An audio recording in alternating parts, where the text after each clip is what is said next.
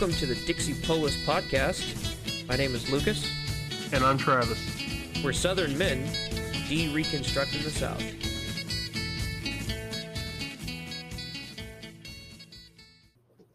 All right. Well, JJ, how are you doing? Good man, how are you? Oh, I'm all right. Is it uh nice wherever you're at? It was a beautiful day where I'm at. It is a little rainy, a little warm today. Other than that, it's good. Feel like spring yet? I am, yes. Oh, it's been spring down here for like a month. Yeah, and it's so wild here. I mean, it's like one day it could be like 75 and gor you know, sunny, and next day at night it could be like 35. It's crazy. But it's like everything's bloomed and spring is in the air. And so I love uh, this time through like, I don't know, like June. It's great. It, it- it's a very fitting time to have Easter though, because everything's coming out of the dead cycle of winter, and it's all blooming, and there's life everywhere. Yeah. And, uh, it's, it's really, really good and symbolic of of Easter itself. Yeah, man.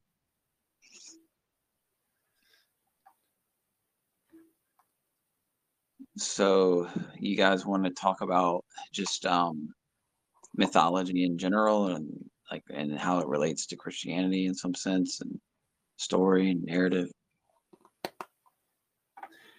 Yeah, I mean, um, because I mean, I literally, um, so I view, as I was saying before we started recording, I, I basically view the uh, the Old Testament and church history, while not on par authoritatively. Um, the Old Testament literally being the myth of Christianity, but it's it's literally true, like Lewis said, or was it Lewis or Tolkien that said? Uh, No, it was Lewis. it was Lewis. Christianity is the one true myth. And um, once I heard that quote, everything just seemed to snap, and I'm like, or click into place rather, not really snap.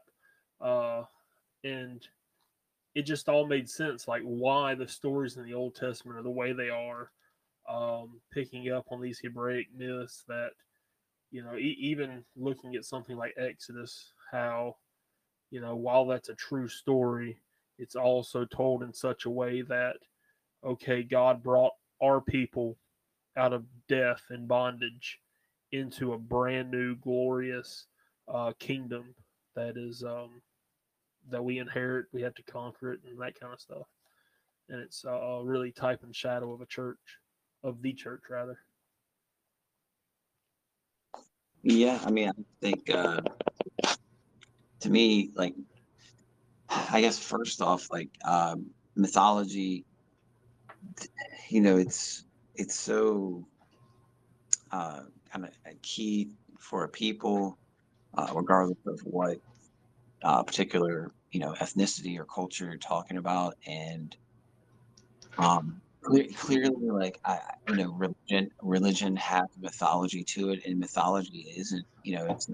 I think it's important to like understand that like when when I say like mythology or, or when somebody that like you know doesn't say it in in like a pejorative it's like it's like separating that to like mythology doesn't mean necessarily that it didn't happen or it's you know a story that's just a fairy tale or whatever um that it's to me you know it's it's basically just a narrative of of whatever you're talking about that's you know symbolic and but symbolic in the sense of not just that's another word you know like people use i think the wrong way. Um you know for me like you know when most people say symbolic they mean like superficial whereas like really you know symbolic i think really means that it's kind of a gateway to a higher meaning you know whatever that symbol stands for. And so it's not just oh okay like it's you know symbolic it's mythological it's mythic it's kind of made up. No it's like it the deepest most important things are probably weaved into mythology Um, and it's just a word that, you know, like I said, I would say is uh, synonymous with um, narrative, you know?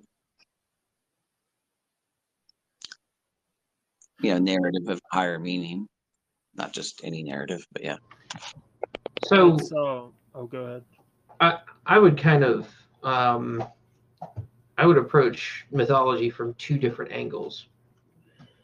Um, on one hand, it would be the body of symbols and um, I guess I want to say modes of being because you don't just have symbols in mythology, you also have uh, characters that embody certain modes of being, right?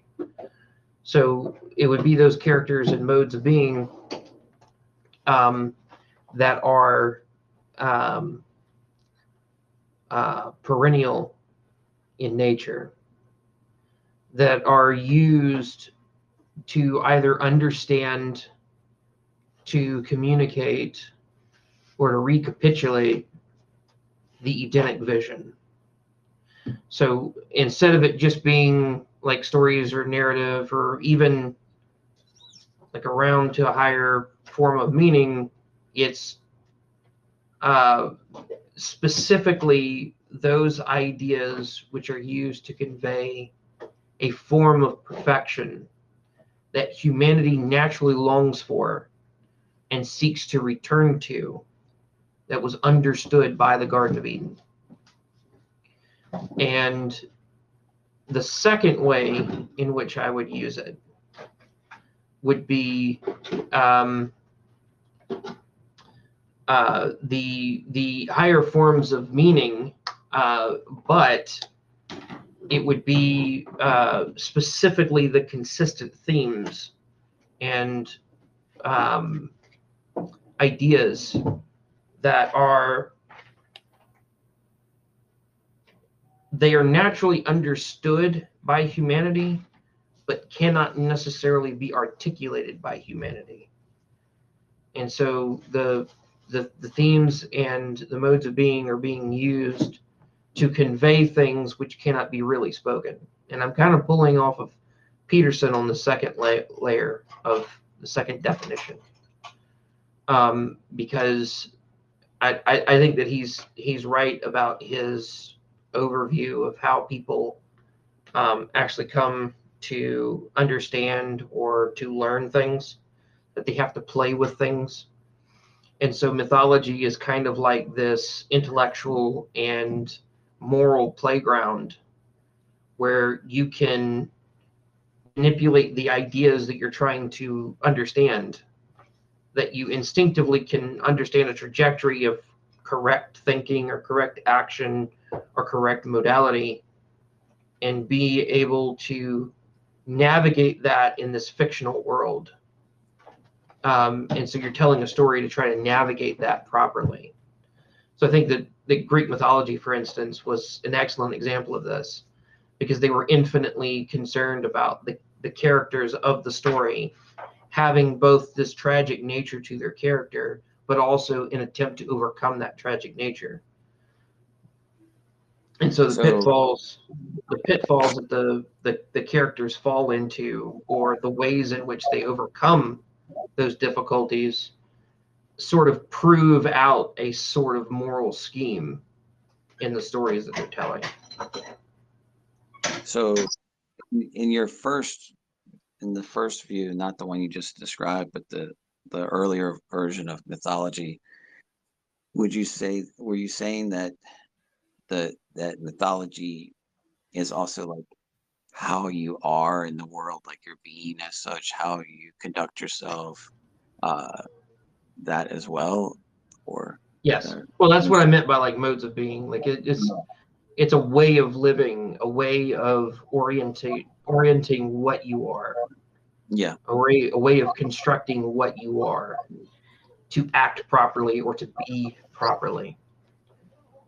Yeah, and that's why I think that uh, for me, like basically, simply put, like religion is, um, you know, it's not just belief; it's belief with ritual, you know, and so you, that's what kind of grounds your belief is the rituals that you perform and, you know, in the ways that you conduct yourself and, and so like, you know, how you would worship, how you would pray, uh, the regularity of it and the, those type of things. And I could, you know, I could see that is, and it, we would probably have to be, um, uh, part of mythology, you know, if, and, and if, if it is like a whole system, you know, um, and yeah, I mean, the, the, I, it, it's interesting that because, you know, for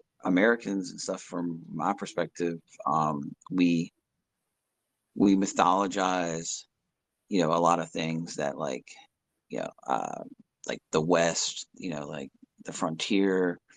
Famously, we mythologize, you know, the foundation or the founding of our country, you know, the American Revolution.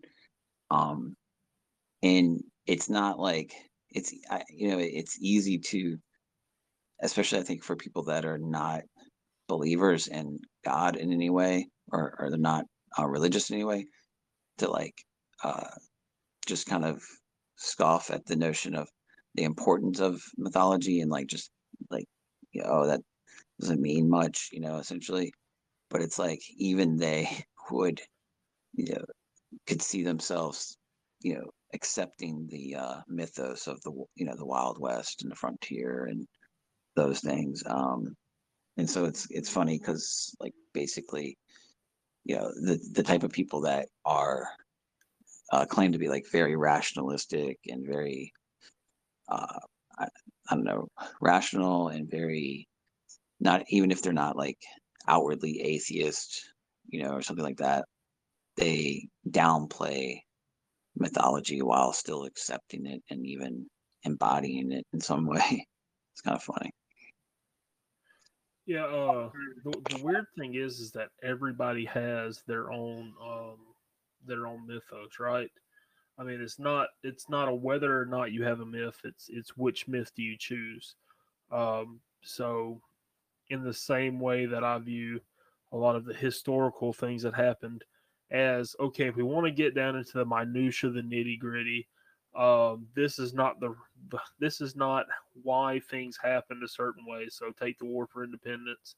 It was it you know getting down to the nitty gritty. It's it's okay. Well, you know, so and so is ignoring Parliament. Blah blah blah blah.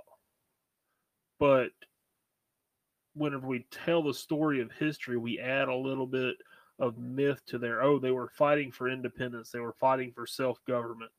Um, that's part of the myth that that exists with with our history, right? So I yeah exactly i mean yeah, i i think probably because of partly because of um the i think the history of our people like meaning you know um english speaking people you know northern europeans people that have settled in america traditionally um they it's like yeah you can't not not only can you not like escape the particular peculiar american mythos you can't really escape uh the christian mythos or you know earlier than that the you know greco-roman mythos as well and and others even without even knowing or being conscious of it um because like a lot of a lot of these things like i think um uh Fanir, is that how you pronounce your name? Fanir? I he saying goes by Luke. Okay. Lucas. I- my my handle's Fafnir. Okay. And, and Lucas, like, you know, it said, uh, um, I lost my train of thought. I think, uh, basically, like, just that, you know, like people in, in their type of in trying to figure out where they where they are in the world and like how to operate in it you have to orient yourself uh, within some sort of story. And it's not just a story it's very important to you know, it's very important to point out that you know if it was just an abstraction or a story and you know something like just that you told yourself in your head or that people repeated and you didn't uh it, it, it, didn't like influence you to act a certain way then it really wouldn't be it really wouldn't be uh as important you know it just couldn't be and and so that's again why that's one reason why i don't think uh, for whatever reason we I, it's like in today's age we like we downplay not we i should say like a lot of people downplay mythology you know in some sense you know as we get in the more technological world more modern world whatever what have you um it you know but these myths are still with us and guiding us I think Well, I think comes a that's lot with been- the naturalist way of thinking. Oh, sorry, but uh, I think that comes a lot with the uh, the materialist way of thinking. So whenever everything is only, you know, matter in motion, if we want to get down to the bare bones of it, then myth doesn't matter because myth speaks of something greater than the actual material, the atoms bouncing around in front of you. It's literally it, it literally creates an ethos. When you have a myth it creates an ethos all around everything you touch. Yeah. Yeah. Well, this this kind of speaks to the prevalence of like um, the Marvel cinematic universe, right? Where even the comic books didn't really catch on in the public eye, like really catch on in the public eye until after the the MCU came out. Um, you know, the reason why those stories, the the the Marvel and the DC stories have such an impact on people and they spend all their time yipping and yapping on the internet about how, you know, uh, Disney's messed this story up or that story up. Um, you know what? You know the the whole idea of a fandom, right? That you have these these groups of people that are just absolute fans of the next thing that you know is coming out of a specific IP. Um, the whole conception behind that is this attachment to stories that we've completely lost our cultural mythology. And so we we had to create one because we've been distanced from our own mythology. So you know we talk about the the, the mythical figure of our founding fathers for instance.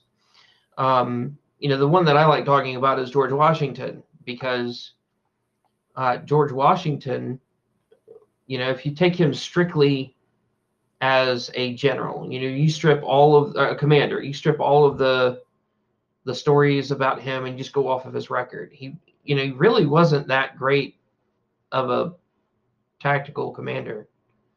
Um, he he took as many L's as he took W's. Uh, the thing with Washington, though, is he presented this Zeus-like figure he was an image of righteousness and of goodness and he idealized the um, the the essence of America to the the people who were fighting against England and they gave him the kind of reverence that someone would give a figure like Zeus. I mean, when he walked in the room, everybody hushed. And I mean, it helped that he was, you know, almost a head taller than everybody else in the room when he walked in. Uh, but he carried himself in that way. He was a he was a, a, a dominating figure when he walked in the room. And so, you know, really, when you talk about Washington, you have to talk about the historical events, as in this is what he did when he walked through and then the second thing you have to talk about is uh, sort of this meme of the person of Washington, uh, almost completely disconnected from what he, uh, who he really was. You know, there's two different ways of looking at Washington, and the reality is they're both valid, because one served as this carrying, uh, not a carrying cry, but it, it served as a a rallying point for the people in the colonies and the other was this nuts and bolts commander trying to do the thing in the field or do the thing with the army you know and and you both of them had specific influences both positive and negative to the to the war from the american side in that conflict. Yeah i mean it, they it there is like a whole um founding fathers mythos and uh you know, the first signers of the declaration of independence and these monumental events, you know, they say like hinge hinge factors, if you will. And, you know, then there's the then there's the whole like, you know, um I guess these these like apro- apocryphal stories that go around, you know, then who knows like how quote unquote true they are or real, you know, definitive they are, but they they were you know spread out and and carried on and and just built and kept on going. Yeah i mean and i think that your point about you know um the marvel comics and the movies and that whole um fandom and everything like that does speak to people's need for you know some some sort of guiding light or for lack of a better word or or unifying story um and then they get to it's like they have this whole you know they have almost these types of rituals in the sense that they may they may have a small group that they interact with that you know that centers around the comic books or the movies or both or what have you and they'll go to these you know big you know opening day um you know for that that particular film, whatever one it is, and then they'll go to like conferences, you know, and the whole Comic Con thing, and yeah, they, and it's like why,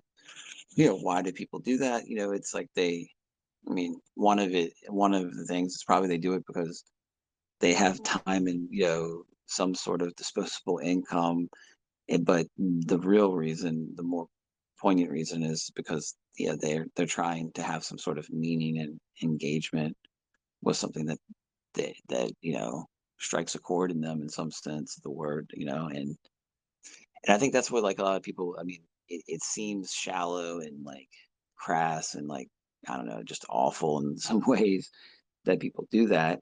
But you know i for me mostly like i just kind of feel sorry for them i mean because it's like you know it's like yeah i mean that's it's basically what they're they're longing for you know?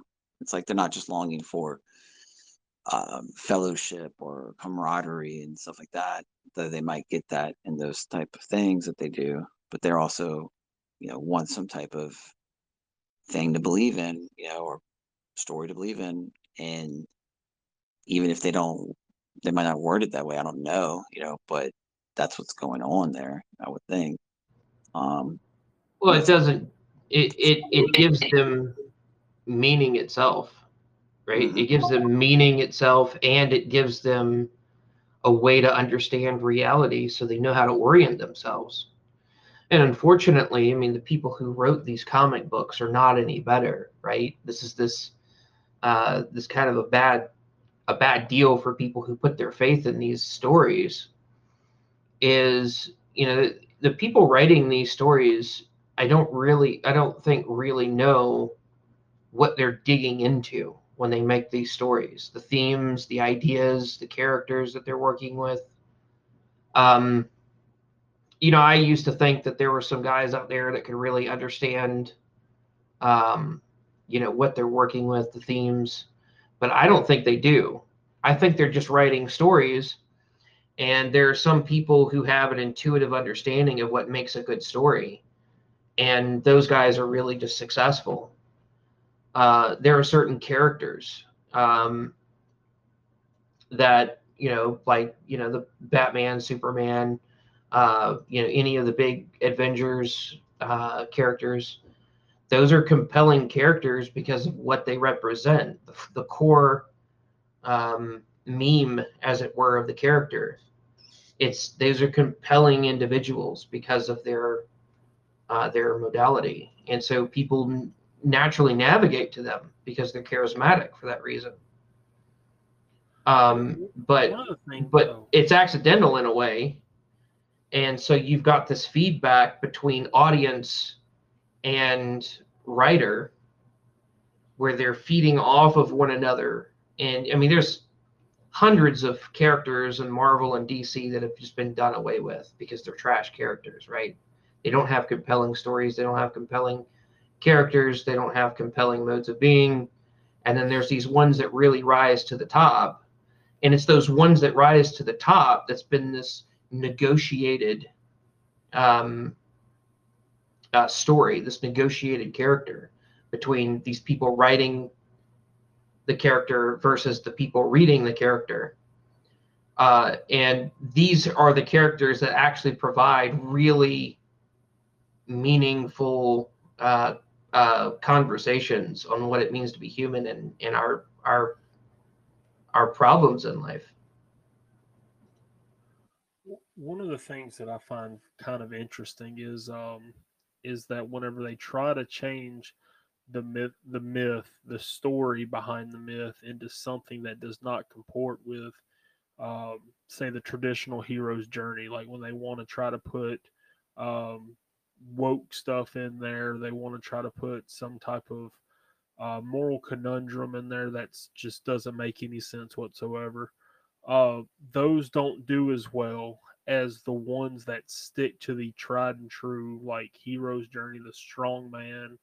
Uh, the best example of that would be was um, uh, the, the um, you know since we're still in like the Disney or MCU and that type of stuff, but a blank character like Mandalorian, who really who really exemplified that that strong man that most people when they're watching an action movie kind of craves.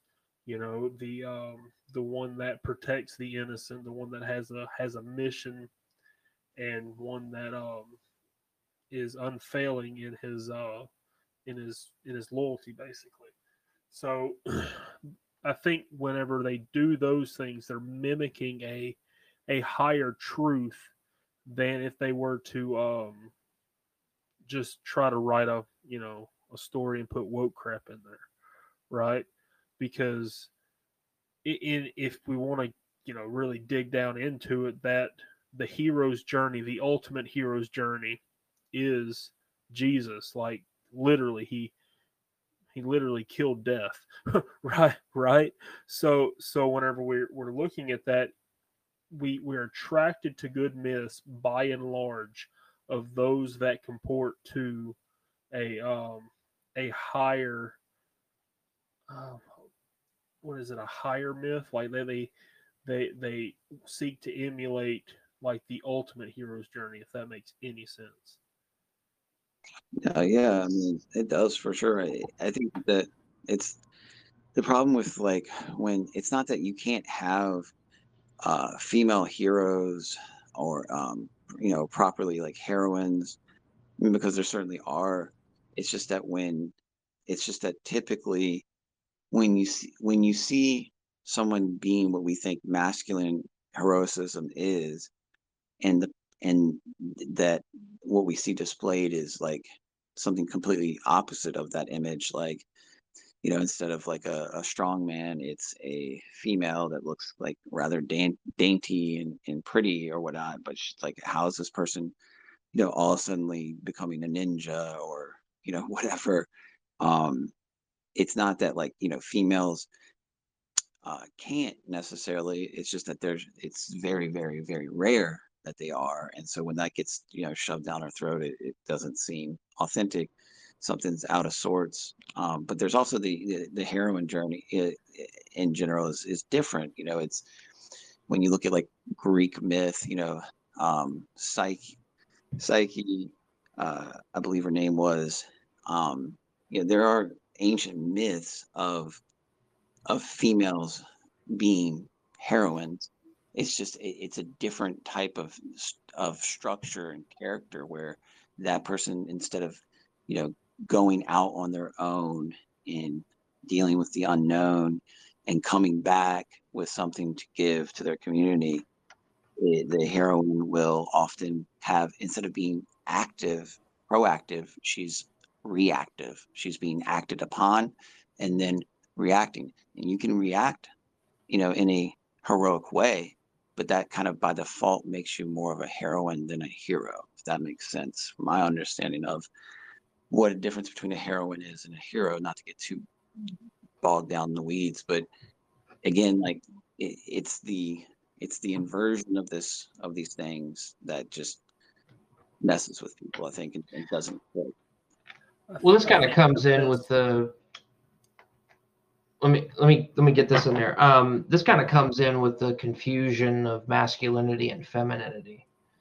So when you have a woman go in and she plays the the role of uh, the the man in you know a certain conflict, you know she's going to go be this bombastic action hero it fails because it conflicts with her nature. So you have this being that's inherently feminine that's going out into the unknown, like you're saying, and taking on masculine roles.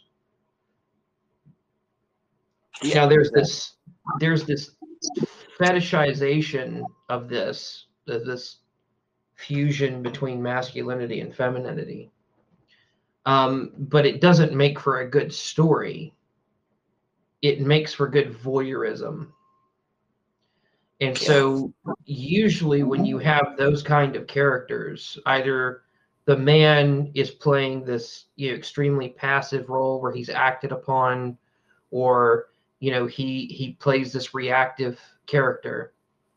Uh, it clashes in a story, but the people who want to fetish fetishize the idea of the man being feminine, they love it, but it's not for the story. And I think this is why the left can't actually write good stories right now. And almost all of their IPs are just self destructing because nobody wants to watch that. I mean, people from their side of the aisle don't want to watch that. They like yeah, the idea of this fetish and then once the fetish goes away and they have to actually get into the idea of playing out that morality it falls flat so yeah i think one of the oh. Go ahead sorry oh i think one of the uh, the best examples of this this heroine um, journey basically would be uh, lewis's um, uh, till we have faces which is really just a uh, a take on his his psyche myth or the psyche myth, right? Um, yep. Luke Lucas could explain probably far better than me because he knew more of the myth behind it. He actually had to explain a lot of the book to me as I was reading because I'm just like, this this really isn't that great of a story. But then once I once I was like, oh, oh, that makes sense. Yeah, I was geeking uh, out the whole time we were reading it. yeah. It's I was, it's geeking out to the point of like sending books in the chat, right? yeah, literally just just like ten screenshots. And, you know, in the space of about twenty minutes, I'm like, I ain't reading all that right now, homie, at all. But I well, think like- Lewis does does a great job with female heroes or heroines, right? Because he doesn't put them in men roles. He puts them in like, uh, for instance, Lucy in the uh, the Narnian series. She she plays a a heroine role in that she sits back and then she offers support from you know from behind the lines while the men go out there and slay the dragon. Well, you can also I, would also use like a, a good it's not the perfect example, but I think it fits. Is um, you know, the main character in Gone with the Wind? Um, you know, she has her faults, and you know, often hero heroes or heroines do, but all these things happen to you know Scarlett, right? In the Civil War is going on. You know, her family is in ruins in her estate, and yes, she does things that she shouldn't do, like I said, but she also does a lot of heroic things, and um, and and, and she's reacting to those things, and I think that one of the reasons why that story, like, yeah, some people might not like it, some guys might not like it, but I think it's a it's a well made story. It, it works uh, because of that, you know. Um, and you know you, you can see that in other things too, but I do think like it, would be okay if we had because you know uh, Lucas brought up you know masculinity and femininity, and and it's very key uh, what he was touching on there. I think because like you know I hate to use words of the that in phrases that you know people that aren't like us use, but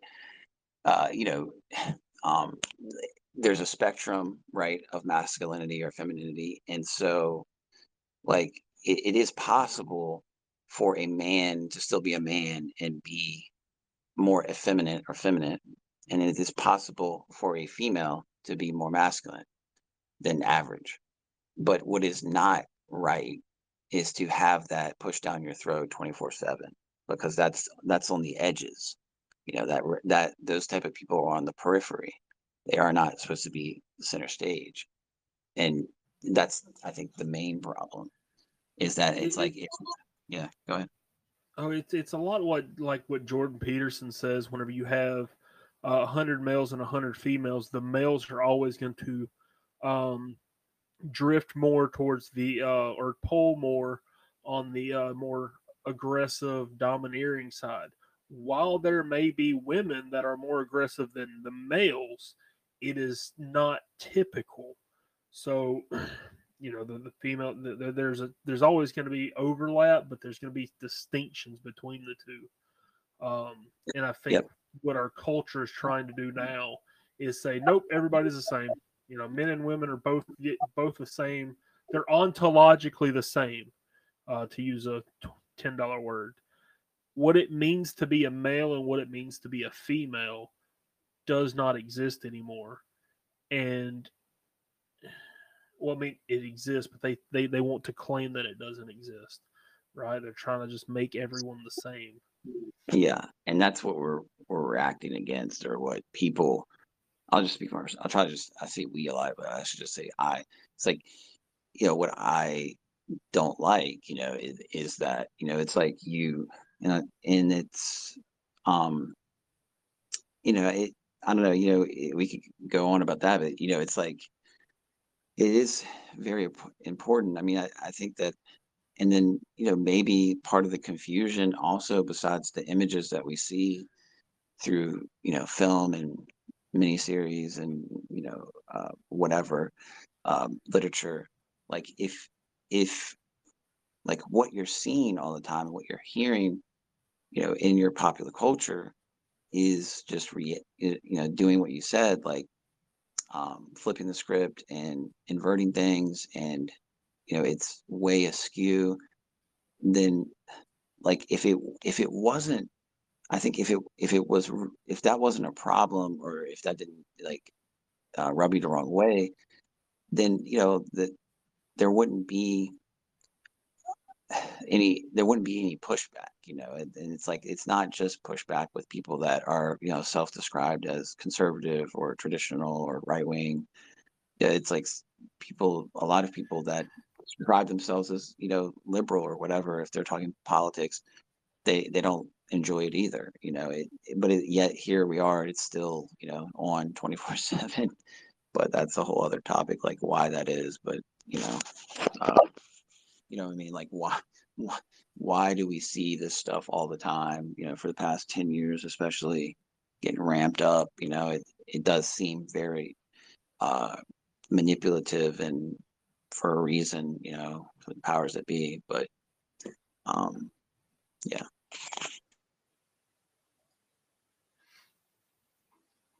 Well, I think to get a little um, mythological with it, um, I think it's essentially sorcery.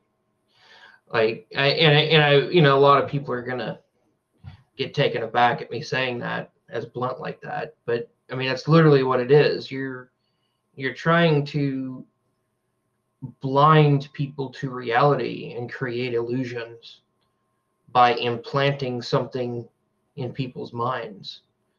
And this especially affects people who don't know any better, like children or um, just people who have been steeped in it. They're already primed to accept these things. And then when it comes down to them accepting them and trying to live them out, they live a life of heartache and they live a life of suffering. And you know, they're they're trying their hardest to make this thing work because as far as they're concerned, this is the right way to live. But it's fundamentally unworkable what they're trying to do. So they they're they're never going to have success. Um, and so a lot of this feeds into uh, how much anger and vitriol they have. That they're trying so hard to make this thing work, but it's unworkable. And so their frustration, um, you know, in, in a sense, it's almost they're trying to convince themselves along with you that this is the right thing to do. This is the right way to live. And, and this is what it means to be really enslaved is that you're com- you're completely so obtusely resistant against the truth, against reasonable conversation, against your own failures that you refuse to accept the reality that what you're doing doesn't work. Yeah, I mean it. Yeah, why people do it and like it, you know, that's yeah, it's a lot of you know psychologizing, but it it also is like it makes sense that in a vacuum, the vacuum being meaning and mythology and religion, that people would try to fill that, you know, with something. Um, and you know, you I think it also is partly filled with like superficial uh, politics. You know, nowadays, past couple years, especially, with all the things going on, whatever they may be, the next thing, like whether it's you know your Ukraine or mask mandates or vaccines or whatever, you know, um, it's like you can get. It's like it, I find like the more, uh, I guess, spiritually and uh, and spiritually that I'm I am acting or or living, the less I kind of am consumed by um, pop culture and politics specifically. Um, you know, and it's not because like I don't think it matters. It's just that like you don't get anything from that really, you know, that is meaningful. So or not usually, and or I haven't, and uh, yeah.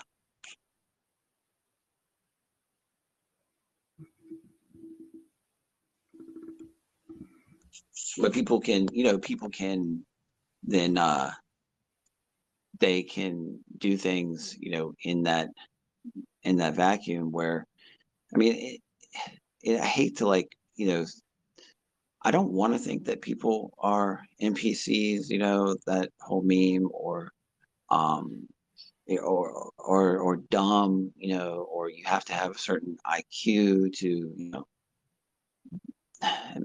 be wholesome and good because I know you don't. You know, it's like a lot, you know, being smart doesn't make you good, and being good doesn't make you smart.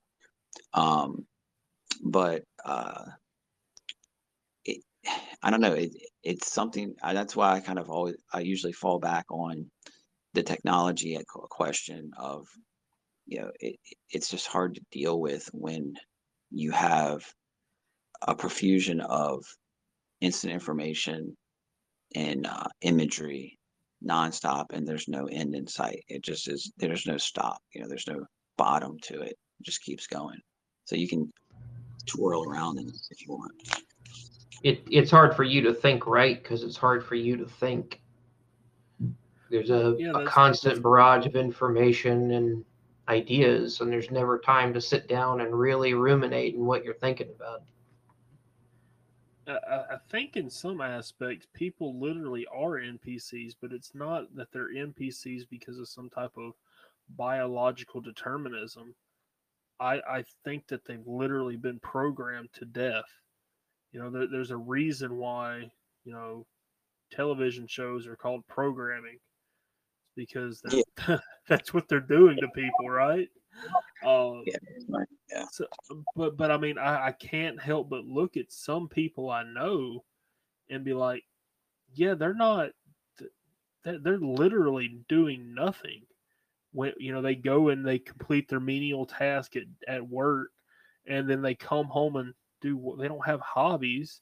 They're not trying to like get ahead in the world. Of course, on the outside, I probably look like I'm an NPC at sometimes because I have the same schedule every day. But I would like to think that no, I'm actually not just going with the flow. I am, you know, I think to, to kind of boil it down to basic terms, I don't think some people are are the uh, the main character in their own life, if that makes mm-hmm. sense. Yeah, it does. I mean, kind of a weird way to look at it, but I mean, it's true. Like, are you the main character of your own life, or are you playing a support role for somebody else? yeah, it's probably it's kind of off topic, but no, I mean it's. I think it's a better way of framing it instead of the of saying like that these people have like you know that they can't think. You know, it's it's like yes they could think, but like Lucas said and you said like it's well one they don't have time to unless they make time for it and they and then they have the bombardment of information coupled with they like um KB said like you like they don't have a purpose. Like even if it's you know beyond paying the bills you know day in and day out and going from point a to point b um and so if like even if your purpose is not um seeking the divine or religious religious in nature um primarily it still would be different. You, you, you would still be a, a shield against this bs if your purpose, if you will, mainly was you know taking care of your family and you were a craftsman and you loved you know making furniture or something like that or what have you. You know it doesn't have to be that artistic necessarily but something you know um and then you would then that person when all this crap came in his way they they, they either wouldn't have time for it or they wouldn't be captivated as much because it just like okay whatever you know it's like um, I, you know, I don't know what it is necessarily, you know, but it's it's definitely a problem um, because it's the programming is the programming can only work if there's you know the time the time and the wherewithal in order for it to get into you you know for lack of a better word like you it's like if you don't have the time to watch the tv or whatever then you know your your programming is not going to be the same um, you know, it's like guys that old school guys that um, they might only watch some type of entertainment. You know, like maybe like a lot of people that listen to this podcast might watch YouTube more or listen to podcasts more or whatever or stream something here there. But like the people that I knew like growing up that were older, um, they might only watch TV like for 30 minutes or an hour at the end of the day you know, before they go to sleep or something. And now there's like a bottomless pit, like I said, where you can just keep swiping, you know, on your phone or your laptop or your ta- whatever tablet, whatever you use, where whatever you're looking at, it doesn't end, man. Like if you want to stay on YouTube for 24 hours, you can, you know. I think it's especially worse with uh with the TikToks and the uh the YouTube shorts and so I mean you can literally spend four hours watching one minute videos and I have to wonder, I'm like, these people are actually getting paid decent money, right? For having these. But why? Why are they getting paid so much? So YouTube's never turned a profit. Okay, so I'd have to think that it's something deeper behind that, that they're using that to literally control us. Yeah, I mean it's it like i mean it it makes it's just like what when you're you said like tiktok like the shorter clips and stuff like that i mean it, it makes you to where i mean i have a hard time like i'm not even i don't even use tiktok or, or really watch a lot of youtube clips necessarily but like it i find myself it's been hard over the past couple months i've tried to uh dedicate you know just 30 minutes a day of sustained reading of a book, tangible book, and some writing. And if you get out of the habit of that, you know, and, and you are like on social media or on whatever, you know, it it's like you do have to like rewire your brain for lack of a better word. Um, yeah, so it's it's tricky.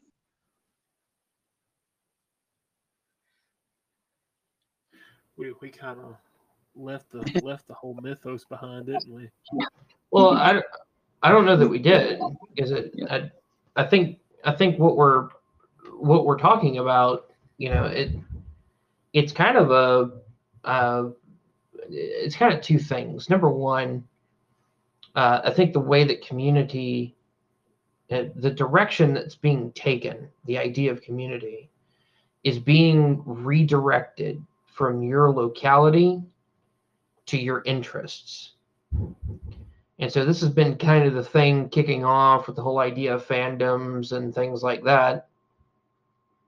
Um, and and what this means is that it's it's redirecting um, uh, how we look at myth in general, because myth itself is changing in a way. So, you know, you you talk to businessmen and they'll talk about all the CEOs and the um, the successful men in business, and you know they will talk about the myth of these people. Uh, if you get into gaming, uh, you're going to hear about all of these characters from video games that do these awesome things, and that's their uh, their pantheon of sorts.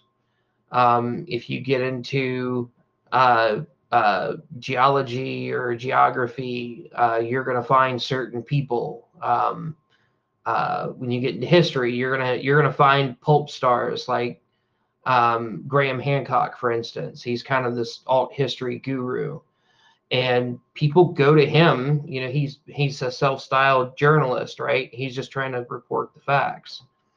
But in alt history, he's something of a demigod and people refer to him and they they turn to him all the time for looking at alt history uh, because he's kind of against the man in this like guerrilla uh, uh, archaeology crowd. Um, and so community is going away from you've got a disparate group of people in this geographic location who are kind of pulling their resources and various skills together to to actually build something tangible to you've got a bunch of people who are interested in this one topic and everybody kind of crowds around this one topic to have a conversation about this one topic and they're all just interested in this one thing and they have their own little communi- way of communicating. They have their own jargon. They have their own in some senses they have their own language. Um, and so it's completely disconnected from what they are really. It's only directed towards their interest. Yeah, and they might they might even have like there are that that fandom might even have, have its own like priestly class, you know, or uh, gatekeepers to the to the person that you're talking about. Right. Um, yeah. Yeah. And and it, so I mean, so if if community and locality gets disembodied, and you still have uh, a longing for uh, a myth, like, and and it gets supplanted by, okay, so now these people instead of being uh, in their town or their or their county or what have you, they they go online and they they you know log into this fandom. Um, I mean, do you think that like that I don't know, like, do you think that that would exist?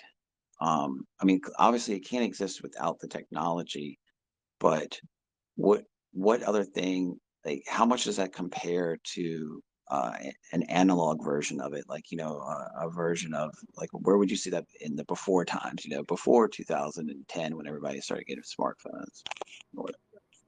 Well, I mean, like literally, like cults of these different gods they attach their their fandom to that mythos and they worship them in the, that type of way. Yeah, I think I think that's a good anal- analog. I think another another one is in um, the the very wealthy elements of Europe. Uh, you could even go back as far as as Rome, as far as I'm aware. Um, you had certain groups that were just focused on this one thing. Uh, like for instance, you had the the the alchemists in in Europe, and they developed literally their own language made out of symbols um, that you could interpret, reinterpret, and um, code your information entirely in symbols. Yeah. And yeah. and the thing that the thing that made it so you know for me I have a little bit of a admiration for the alchemists just because of the way that they looked at things. So they they hid their their communications behind uh, symbols that had a myriad of meanings. So when you put down the symbol of gold, for instance, that could mean four or five different things. It didn't just mean gold.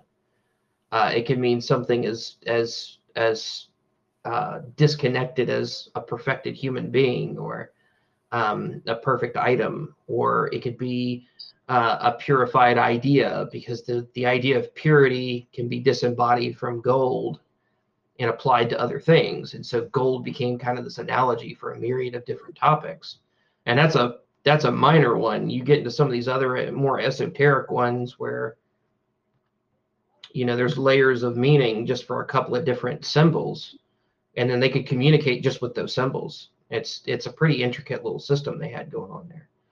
Um, but these are analogs to what you're talking about. When when cultures get really really rich and they become decadent they dislocate themselves in these ways and a lot of these alchemists were known for being either hermits or they were intellectuals. They were completely disconnected from their community. A lot of times they didn't even manage their own money. They were off gallivanting the world, learning things. Um, and they they really didn't have any kind of connection to their own land and community. Yeah, I, it, it's the danger of uh, living in abstractions, you know.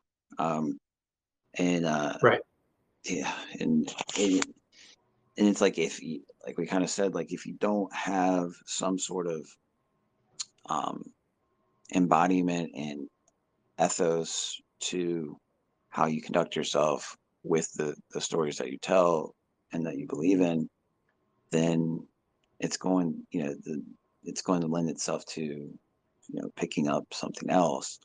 I would imagine just psychologically, um, you know, and emotionally and and everything and everything else. Uh, I mean, yeah, I mean the thing the thing that's interesting to me about uh, is myth about mythology is that even if like um you know even if you are a particular um uh type of religious person like you know if you are a you know baptist or if you are a catholic or if you are a muslim for the most part like you're going to you know when you read like uh, mythology that's that's meaningful that uh, speaks to some higher truth um, it's going to click you know it's going to uh, it's going to be captivating. And I, that's pretty much what i've always been interested in you know since i was a kid and but it does kind of in the same way i always had this gravitation you know, I don't know if this is just a broadly human graduate, grav, you know, human characteristic or a more personal characteristic that I have is like the whole gravitational pull towards one per, you know, a, a hero, a you know, hero worship or celebrity worship without, you know, literally worshiping them. Um, but it can cross over, you know, if you're not careful. And I think that's what uh, you see that in like the celebrity crap that you know our, our country has and has had like entertainers entertainers being put on you know huge pedestals and hangers on and you know really the first fandoms in a lot of ways uh yep were were developed you know through um you know popular entertainment but you also had uh maybe even like precursors to that you know with like people like charles dickens and mark twain they had their fandoms in the 1800s, you know, where they would go and speak and, and read, do their readings and um, tours. And you really start seeing that, like, for the first time in, I think, kind of post industrial civilization, if you will. Um, you kind of see that posthumously with with you know people like Lovecraft and uh, and Poe. Oh yeah. Um, they they were they were writers in their day, and a couple of their things got out, but it wasn't until after their death, and they just became this um, mythical figure. Uh, you know, and and Lovecraft, you know, he, every time you see a picture of Lovecraft anymore, he's got this really dour look on his face, and uh, the the the images are usually darkened a bit, and there there's some kind of spooky element or disconcerting element to the photo that's being taken. Um, you know, the photos emphasize how gaunt he was at times. Or Poe, they always get him in these really uh, negative looking um, facial features. He kind of scowls or he, he's looking off to the side as if he's disinterested. Um, you know, when normally, you know, and especially with Poe, Poe was like a, he was almost a, a ladies' man. He flirted with a lot of the women around him, uh, even though he had no interest. And he, you know, nobody ever knew that he had these dark thoughts in his head, which which kind of, you know, propelled him even higher, uh, because not only were the do- the thoughts dark, they were presented in a way that's very palatable, um, and that that's very compelling. And so that that that um, it it kind of breeds sympathy uh, because you know you can you can understand him because he's communicating well to you. Uh, and there's not a lot of people who can do that. They uh, they posthumously uh, made him a goth kid. Uh, yeah, and he wasn't. Yeah. Uh, well, I mean, we can even see that with with people. You know, let's let's bring it into a closer light. You know, someone like Hunter S. Thompson. You know, he he's got these mythical traits about him, right? And um, he has his own cult, a very devout cult following. Um, we can see it with with bands, and we can really see it with uh, the, probably the most recent one with uh, with Donald Trump. He turned into a mythological figure before he left the White House. You know, especially among you know like the QAnon people, which that could be.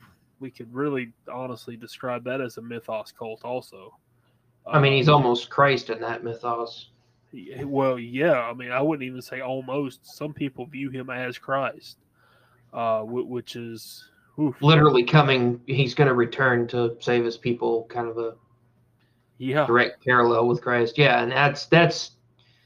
Um, I I started seeing that pretty early on with Q, and that kind of disenchanted me with them, because uh, you know, uh, Trump was good as a hand grenade, but he really wasn't that great of a you know, he, he did some good things. I'm not gonna lie, but um, his greatness was it, his greatness was equivalent to the amount of havoc he could generate in the the enemy camp, as far as I'm yeah. concerned.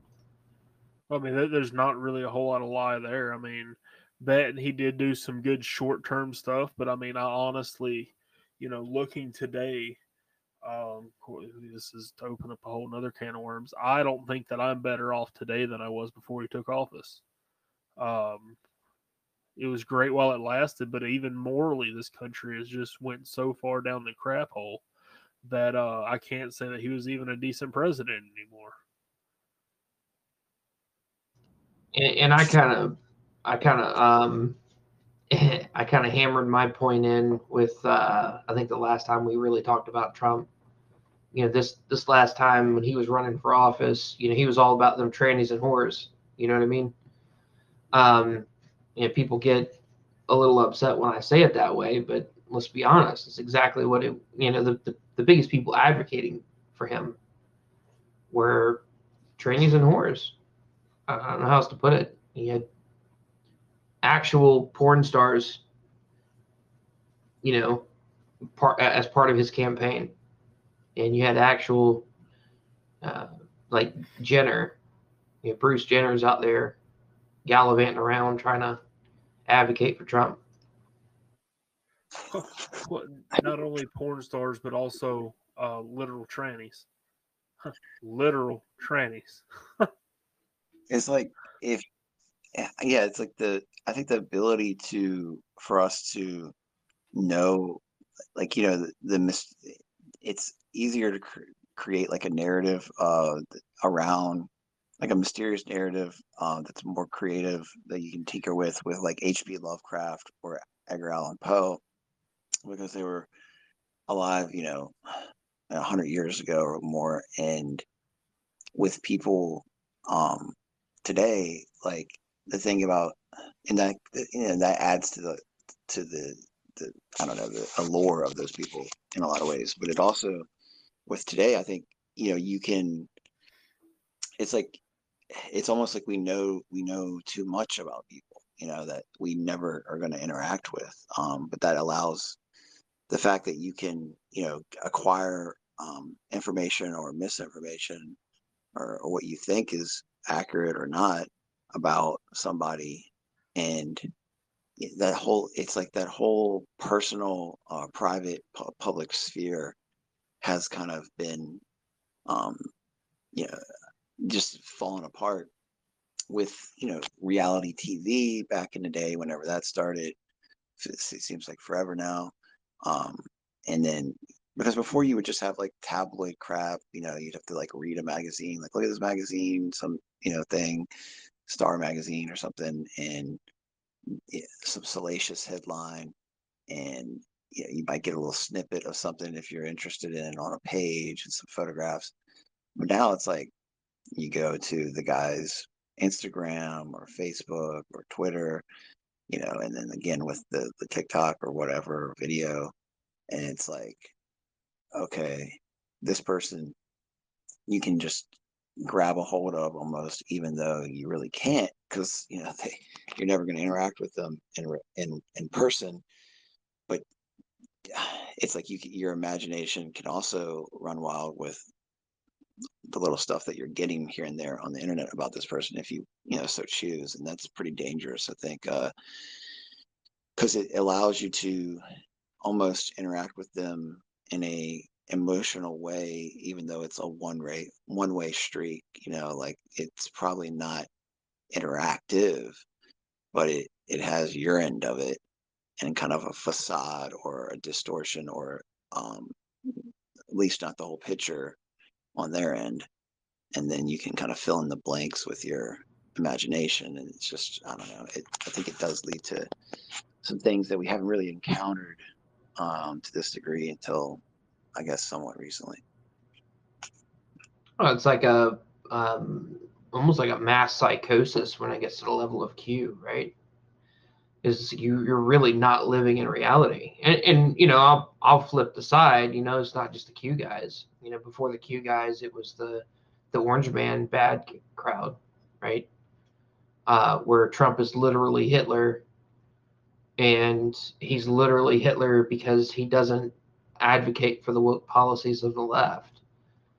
Uh, and it's just this enormous imagination where people who 10 days before he started his run for office, you know, used him as this Hollywood esque figure. He was a great guy. He was kind of a playboy kind of a deal. And then, you know, 10 days later, he's literally Satan you know, literally Hitler.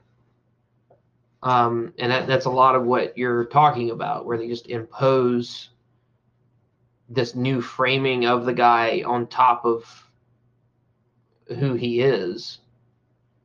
And he, him as the individual doesn't actually get a chance to present himself as himself. He becomes this meme. Uh, the the problem with somebody like Trump, though, is that Trump leans into the meme. And so he exacerbates both the positive and the negative reaction to him because he wants that attention. He wants that uh, affirmation as part of his character. And, I, and I'm not saying anything from external. I mean, I'm I've I've done a lot of looking into the guy behind the scenes. I've read some of his books. I've seen a lot of his interviews. I've talked to a. Uh, I, I, have not talked to people, but I, have listened to interviews about people talking about him who knew him, who know him, uh, and his character. He seeks affirmation. He just he's a very he's a guy who doesn't have a lot of self worth. He he requires other people to give him worth, And so when he gets that meme about himself, he leans into it. And then it exacerbates all of this imagination imposing on him, both positive and negative from both sides. Somebody like Trump is always going to be polarizing. Um, and there's there's positives and there's negatives about that. So uh, the positive would be that you know the the people in charge, the the global elite right now, their masks are off.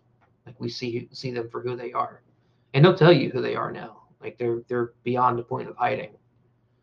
Um, but on the flip side, the the collateral damage, if we want to say it that way, are you know these memes that go out about Trump. Either he's literally Christ or literally Hitler.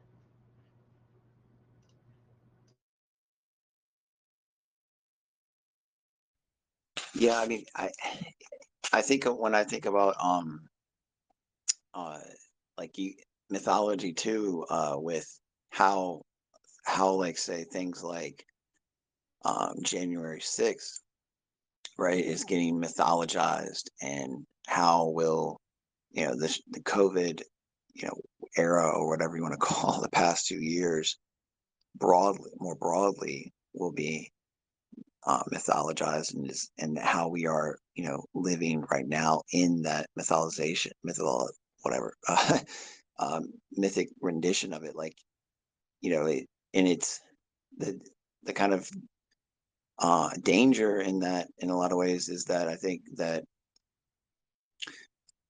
I guess it speaks to like more how our you know we're we're all from America we're Americans and you know we're um i consider myself you know i'm i'm from virginia and i know that's not like deep south but it's southern you know and culturally culturally. And you know if you if you we have all of our regional differences you know and we're such a big country but it it's so dangerous how um it, I don't know, it's not even dangerous, not even the right word, but like polarizing is, is a word that gets thrown around a lot, but it's it's it, it's just glaring. It's like glaringly um there. Like how do you view uh what has happened during COVID already speaks to that person that you're talking to um without almost saying anything. If they know like okay, you were for vaccines and you think COVID is a very dangerous illness and that, you know, nothing should, you know, we should not stop it and uh, trying to contain it or whatever. Yeah, to the hell with like what how effective the um, medical strategies are and interventions and stuff like that and vaccines. But like it's the penultimate thing that's going on and we need to like do something about it. And if you know that about the person, then that's like a whole narrative, you know, like the that, and then it goes from there, you know. Uh, then you probably, you know, depending on how like far afield you are with that, like you probably also think that, you know, uh, I think there's a correlation with whether or not you believe that we should do something about Ukraine, you know, the the conflict between Russia and Ukraine, you know, and and it just builds you know it snowballs on it on itself and it's crazy to think about like how whatever your inclinations are about what we should or shouldn't do in ukraine how wrong or right we were to have a shutdown and do mitigation strategies and vaccines and whatnot regardless you know of what you're what you think about that like it it is going to play a factor in um how someone else view, views you if they know that about you or if they think they know that about you. Um, well, they'll just infer the rest of your belief system from however you look at that one topic, right? Yeah. And I don't know if, I mean, do you think that that was, I mean, I guess you could say that was kind of the case with um, maybe if you thought like Trump was a very bad man or if you thought Trump was very good, right? Like before COVID, like you could even people were doing what I was saying, what people do with COVID. They were doing. They were doing with Trump. Yeah, and yeah, I guess yeah, I think that's true too. Yeah. so I mean, do you think? So what I'm saying though, like, also is like, do you? I just don't feel like we were that we were like that before. I don't know when the cutoff was, or if there was one. You know, probably there wasn't like a clear one, but maybe you know, 2016 is a good demarcation line. I don't know for this type of thinking to be so in the air. I don't know what y'all think about that or what. I uh, think I think it started towards the end of Obama's presidency because yeah. that's when everything really started to tear down. Uh, but oh, before we proceed, I, I want to go back and just mention one quick thing about the whole, you know, we're living in the time of the mythos of the um, the COVID nineteen crap, and yeah. we can really see it between you know um, some of the myth being created that uh, nurses are heroes, doctors are heroes, that that type of stuff, which is always going to happen during a um a um a sickness or whatever. That's what they always say is. But also on the other side, it depends on which side actually wins. That the mythos of, uh, you know, say my side is this was all planned and it was, you know, a complete psyop and all that other stuff. So both sides have a myth. But anyways, let's we can continue down the other hole. I just wanted to make that one comment.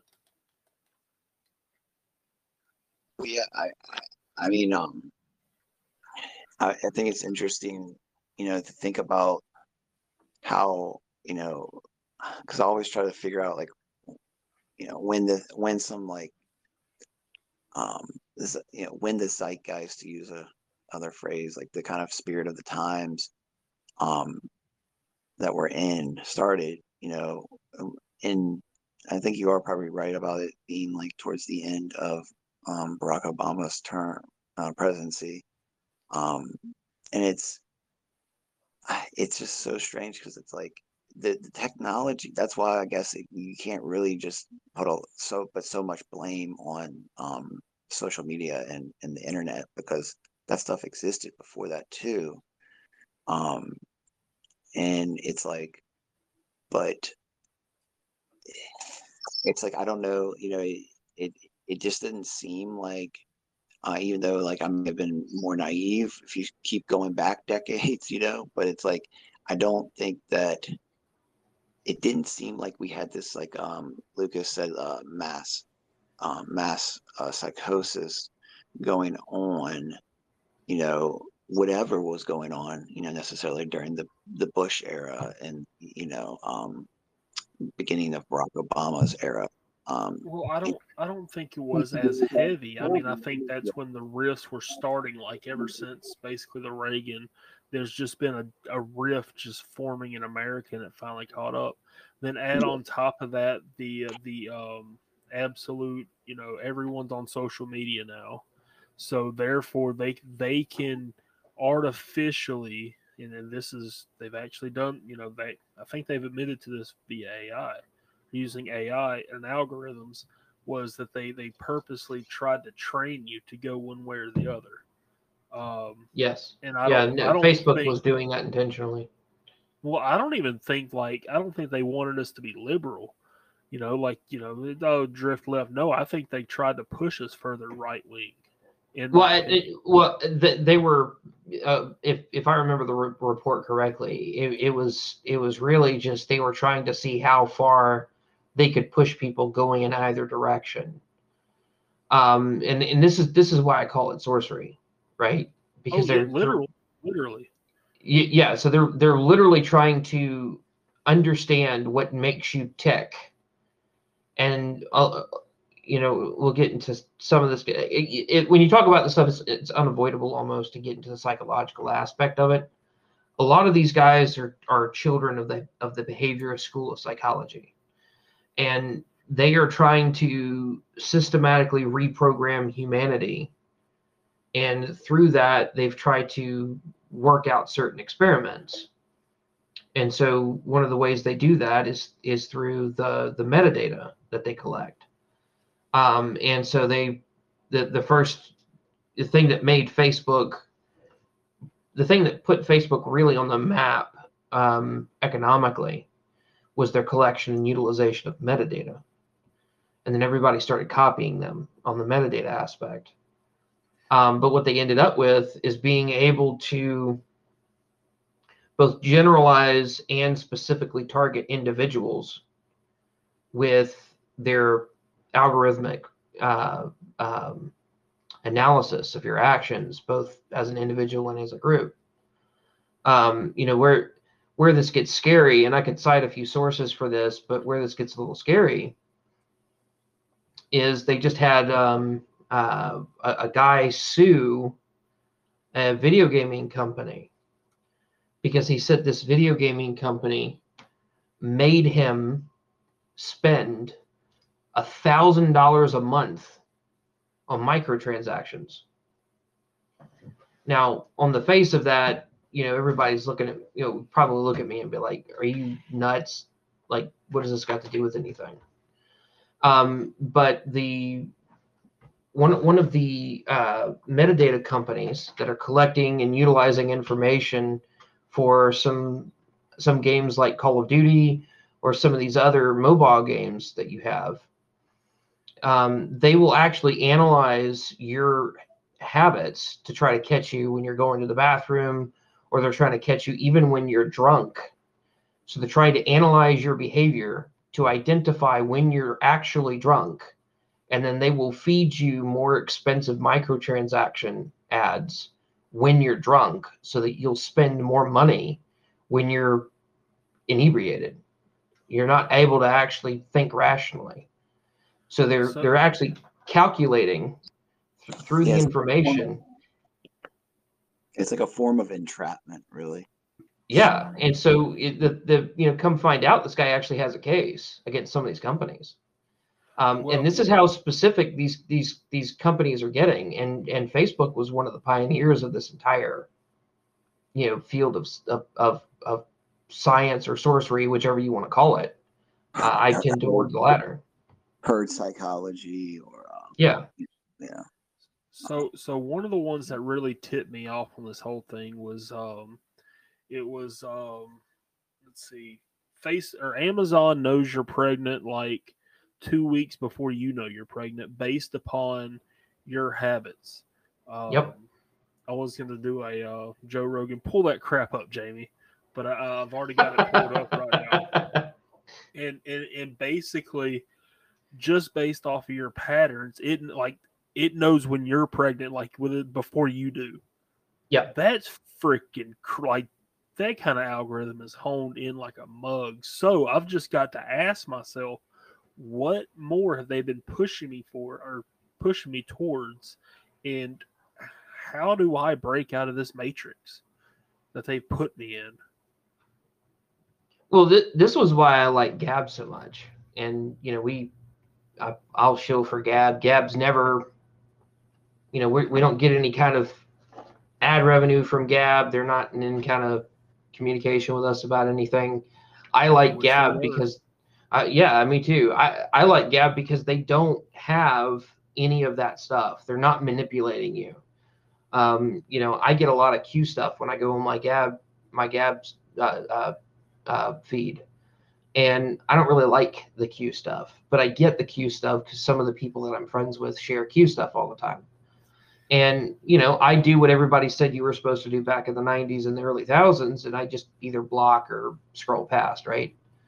But um, you know, they're they're intentionally not manipulating you. That's all their all their pro their entire program is open source. You can go look at all of it.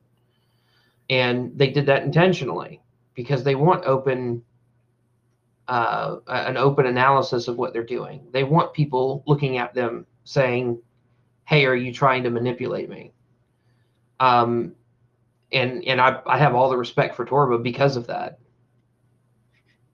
So, yeah. so one of the things that's kind of odd is, um, or not really odd, but Google's motto used to used to be "Don't be evil," and that just silently went away from their page. So you have to wonder, like, do they know they're doing evil stuff and they're just going to do it anyways? So, but anyways, you you were trying to say something, JJ. Yeah, I mean, just that it it's like the only way um to I would think to uh, mitigate that at all is to be open source, like you said, and and you know have some tra- you have to have transparency you know it's like the same reason why you know you, whoever our leaders are you know politically what have you if if things are all shrouded in mystery and behind closed doors and uh, top secret or whatever it i mean i understand for foreign policy reasons but you know other than that um it's just it's it's a way basically people do you know people do better if you kind of are uh, out in the open about it. I mean just things when you know that uh they can see you know what what you're driving at where you're coming from. And and so i mean the the, the fact that um i don't know it, it does creep me out like you said about amazon and um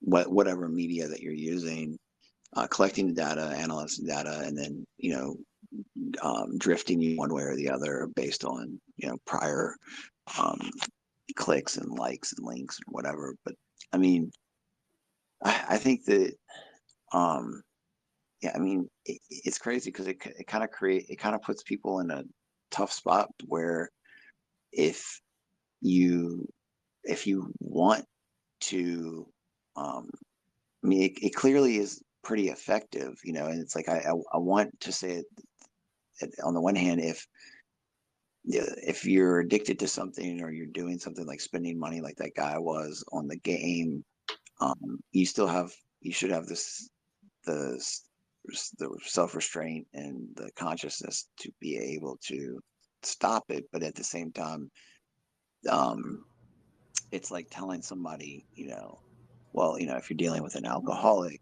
you should be able to like, you know, um, wave whatever his favorite cocktail is in front of his face, you know, every day, all day.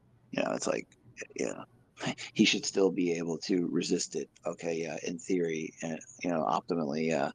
Um, but, but there's there's got to be a period of time where you get away from the alcohol. Yeah, there has to yeah. be time, and it, and it also has to be like, it's like the person doing that to that person is an asshole. I mean, like, yeah, you know, it, yeah, he's definitely not his friend. Um, so yeah, there's a couple things going on there. You know, in, in herd psychology, it interests me a lot. Um, I mean, behaviorism as well, and all and all of that. You know, because I mean, it's not like I mean, a lot of people will mention um, Edward Bernays, um, but there's like you know Walt Lippmann, um, was big on like public opinion and all that stuff. Um, but in the move f- for like a real public relations and uh, gauging the public, that whole thing, you know, that goes back way back, um, which is kind of crazy. Yeah. Like, yeah, once you have like mass literacy and you have newspapers and advertisement, it's like once the once papers had to put advertisement on their paper, it's like the game was rigged. Um, well, it you saw this, you know, a lot of the uh, mythology built around the characters in war, the people that we respect, like as Americans, we we respect collectively.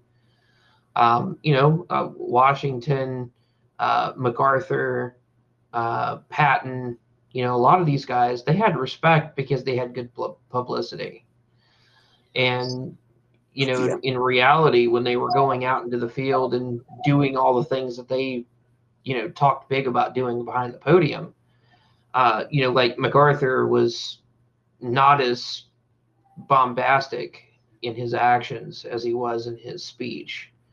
And, you know, the opposite for Patton. So they actually had to restrain Patton a lot of times uh, because Patton would take things too far. But he, he got a good um, he got a good meme, let's call it, uh, because he had good publicity. Because uh, I mean, the allies are going to say, "Oh, hey, look at our general, who's an awesome general, right? He's a he's a star in the military," while they're secretly trying to find a way to get you out of the military. yeah, I like yeah. the way that Carlin puts it. He's he uh he says that uh MacArthur was a diva. Everything had the pomp and circumstance, like he marched on the beach, you know, and his, yeah. his classic pipe and his um skipper cap. Uh, I mean, that was a that was a bass pipe, dude. I I uh, wanted pipe just like that. It was, but I mean, it's just the fact that Carlin's like everybody says he's a complete diva, and I'm like, I could see that. I can. Everything's yeah. got to have a little bit of flair to it. Um, yeah, man. But it, it's like a different. It's like well, it's like at what point does propaganda become uh, mythology, you know, or and and or mythology uh, become propaganda, you know. Um, it's because they, they, they kind of go together, you know, and, and, at least in our day and age. Um, yeah, it's like I, it's like clearly, usually people speak of propaganda, they speak of it, you know, negatively or um, you know have a, a negative connotation to it, but you know it it does it's basically trying to convince somebody to do something would be uh, what one person would say. Jacques Ellul says that, and then a, common way of viewing it would be um, that you're trying to change someone's you know mind or something. You're, you're trying to persuade them, basically. But you know, propaganda does a lot of things. Um, it, it, it, but it ultimately wants you to do something. Um, where you know, even in a myth, the myth could uh, could and does act as a kind of uh, roadmap on, on how to be or you know to embody the heroic or or whatever this particular myth is talking about um but it's like with propaganda it's this very more modern notion of you know uh, just more crass and um, political for lack of a better word usually um, reason behind it. Um, whereas with myth, it's not very political usually. Um, it's more cultural, social, and, and personal. Um, yeah, I don't know. Well, I think a good example would be, um, you know, if you go back and you look at the the Hebrews' conquest of Canaan in the Old Testament, uh, the way that it's presented is absolutely he- Hebraic propaganda because they're looking at it from the side of the Hebrews. Uh, but in another sense, it's absolutely good mythology uh, because it's establishing, you know, God told his people to go storm the gates of Canaan and take Canaan for God's domain. And it was a destruction um, of those ways of life. Now, we can use that as a as a mode of being, not against. I'm not saying let's go take up swords and kill all the infidels today. I'm saying that we're supposed to be storming the gates of the the secular institutions. We're supposed to be storming the gates of the the secular ideas and ideologies and and and uh, mythologies and we're supposed to be dominating those for for Christ, um, and and subjecting all things to Christ in that way. Um, so it's both mythology and propaganda. So there's a way in which they can overlap. Is my point. Um, and usually with modern propaganda, um, and if you go back to my definition of, of mythology, modern propaganda doesn't talk about the perennial or the Edenic visions or issues or concerns or modes of being. They only talk about, I want you to do this thing, and here's all the, the, the tangible temporal reasons as to why you should do this thing. And so it's much more on the nose, and it's not giving you any kind of wisdom. It's just giving you direction like go do this thing. I'm telling you to go do this thing because if you don't do this thing you're not a good american let's say. Yeah. Oh yeah that's a good way of putting it. Of uh of dividing the two. Um it yeah i mean and and so i guess like it yeah it can be both at certain times depending on what particular example you're talking about and and it, but the thing is, it's like so. In other words, uh, myth can be propaganda, but not, um, but uh, not all propaganda. Or, in other words, propaganda cannot be myth, essentially. But myth can be propaganda as well as myth. Um, I guess. I, I, I guess I would phrase it just a little differently, and I would say that good propaganda breaches into the realm of mythology. Okay. Yeah. Like when you start talking about like I think of maybe an example of that would be maybe um some of the like um ideology and speeches of say, you know, uh, Nazi Germany, for example, comes to mind. Mm-hmm. Yeah. Yeah. Um, yeah. yeah. Well, Mein Kampf, it was incredibly effective because my, uh, Hitler quoted um, Luther a lot.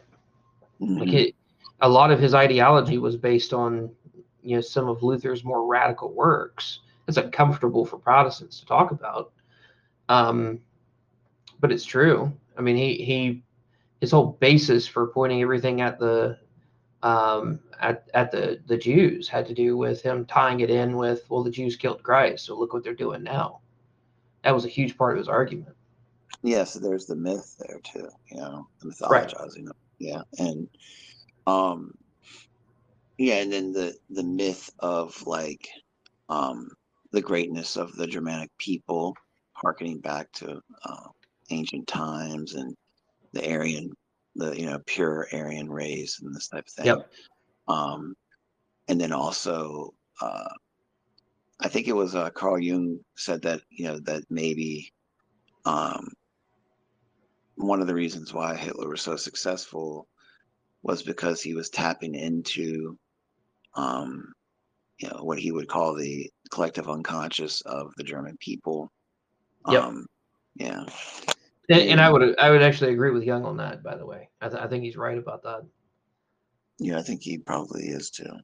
Um, and it, and it's yeah, and it's like like I said, like so if if we basically agree that there is some sort of you know um spirit of the times um or a collective unconscious of some sort of our, our of, of Americans like I think there there is then you know that's kind of the crazy thing about it is that things are like we kind of talked about earlier you know things have been coming becoming so polarizing um, politically and socially for you know a, a good while now.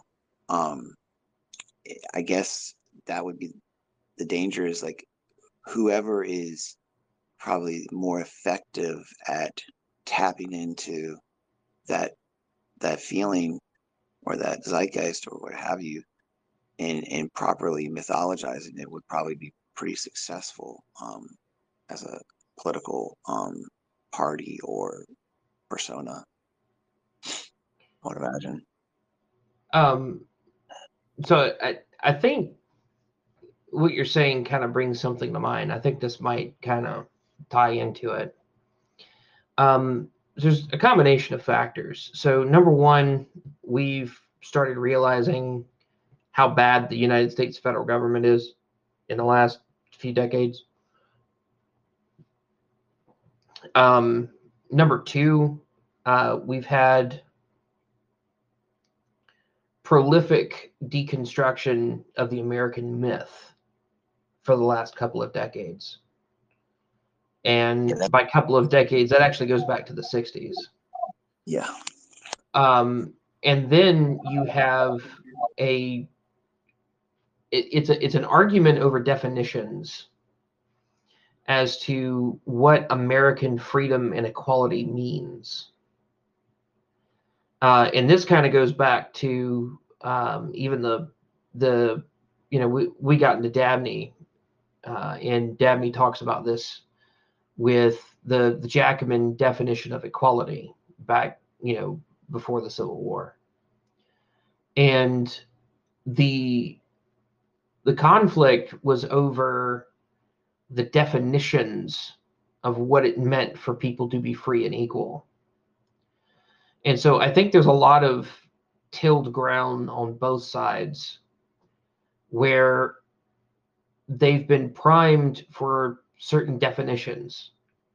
So one politician can get up there and talk about um, you know, let's let's take Biden's for instance. Like he's got this the same thing that he likes to talk about, where he he brags about going and you know he's in a plane ride or he's in the Himalayas or whatever with Xi Jinping, and you know he says, you know, I can if you could sum up America in one word, you know, Xi Jinping asked Biden that, what what would you summarize it? And he says, opportunity or possibility is what it is. Um, you know, both sides of the aisle will kind of shake their heads at that, right? Um, well, yeah, it's possibility, but both sides mean very different things yeah. when they say that word. And so, you know, the the terminology is the same, but the spirit of the words is different. And so you you've got people who don't speak the same language, so it's this Babylon effect. Uh, both sides have a high level of distrust for their own government, and um, they've they've been kind of divorced from their own national mythology. And so they don't have a centralizing element to make them into cohesive community like even the greeks they had greek mythology that that kind of overlooked any of their city state disputes right they yeah. all they all look to the pantheon we don't have that because our pantheon so to speak, got deconstructed a long time ago, back in the '60s. Yeah, um, literally trying to tear it down. You know, like yeah. whatever left. Um, well, they, they figuratively turn it, uh, uh, deconstructed it, then mythologically deconstructed it, and now they're ripping it down physically with all the monuments. Yeah, and everybody's fine with that. They're fine with it because, uh, or they're at least going to tolerate it because they don't really have faith in the myth of America anymore. And so I, I you know, I, I, know this is a Southern podcast, and I, am I'm, I'm probably going to get some pushback because I'm talking about America and not the South. But I think this is a problem even in the South, right? Because the South doesn't have this proper understanding of Southern mythology, and even though we practice it in some ways with Jackson and Lee, and you know even Davis, um, we don't we don't really that's that's not a real cohesive boots on the ground factor for Southerns. Um, you, know, you can go out into the public and start talking about Lee and Davis, and you're going to get, you know, probably some eye rolls from most people, right? Um, but so you don't you don't have any of these solidifying factors, and then you have a disagreement on language what do the words actually mean? Uh, and so that causes this, you know, Trump is just a prime candidate for causing polarization because in the person of Trump, you know, the meme of Trump, shall we say, um, all of these different factors from coronavirus to, you know, woke versus anti woke are all summed up in this one person. So, you know, it all gets and, and then you have social media amplifying the the reactions interactions so it all kind of coalesces into this big reactionary explosion on both sides where one side again he's you know christ and on the other side he's satan himself.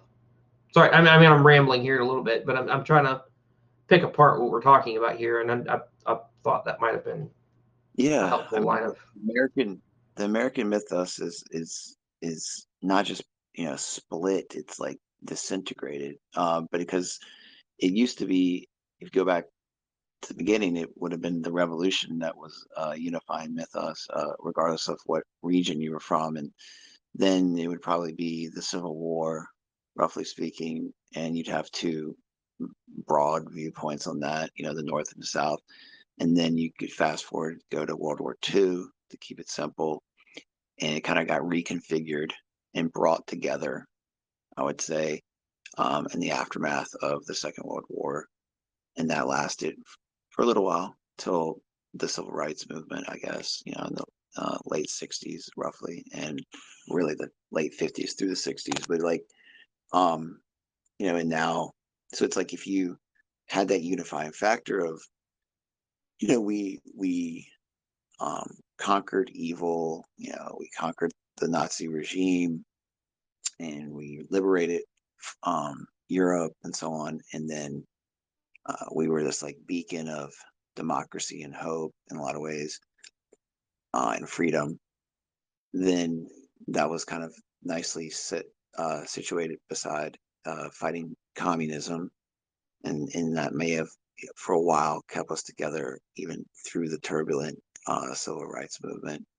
Uh, but the problem is, is that once you know, like you were saying, like it's now we don't. It's it's not just that we argue. We're arguing about the mythology. We've kind of deconstructed the mythology uh, of that freedom, you know, beacon of freedom after World War II. We've deconstructed that mythology, and we have, you know, we can't agree on words. We can't agree on terms, and that is true. I mean, it's like basically to have a coherent conversation with somebody about anything involving whatever America is or whatever America was, you do have to agree on terms. And, and that could be something that you could take for granted um, before probably we were born. But after, you know, our generation and now, um, it certainly isn't the case. You know, like it's not, you can't take for granted that like the person you're talking to is going to view, like you said, the word liberty or freedom the same way, or the word equality. And there's that bifurcation. It's not even just a bifurcation, it's like a splintering, it's like a fragmentation into, you know, tons of pieces. Because I used to think that, like, basically the big dividing line with people politically in America would be, and I and I thought this distinctly until like you know I just got more nuanced and different about my political thinking probably about mm, I don't know six seven years ago. But like I used to think that basically you could tell a lot about somebody if you asked them and you said, "Do you value liberty more or equality?" And so if someone said equality, then you can kind of put them in this box, and if they said liberty, you can kind of put them in that box. Um, but then while I'm thinking like a little more recently, the problem is that not eh, the problem is with the terminology that we can't agree on, and and like you said, demythologizing of it, for lack of a better word, as well. But it's like we also like we have no like you know the whole the French Revolution of equality, liberty, and fraternity.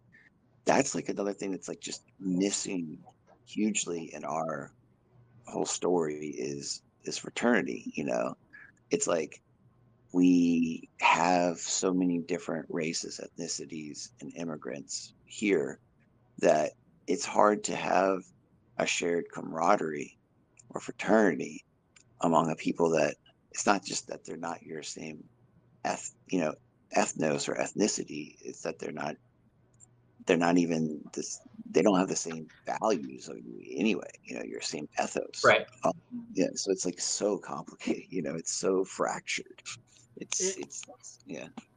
But you noticed like one of the things you know, um, Lucas said uh, mentioned the '60s earlier, how everything got de, de, de or got uh, reconstructed.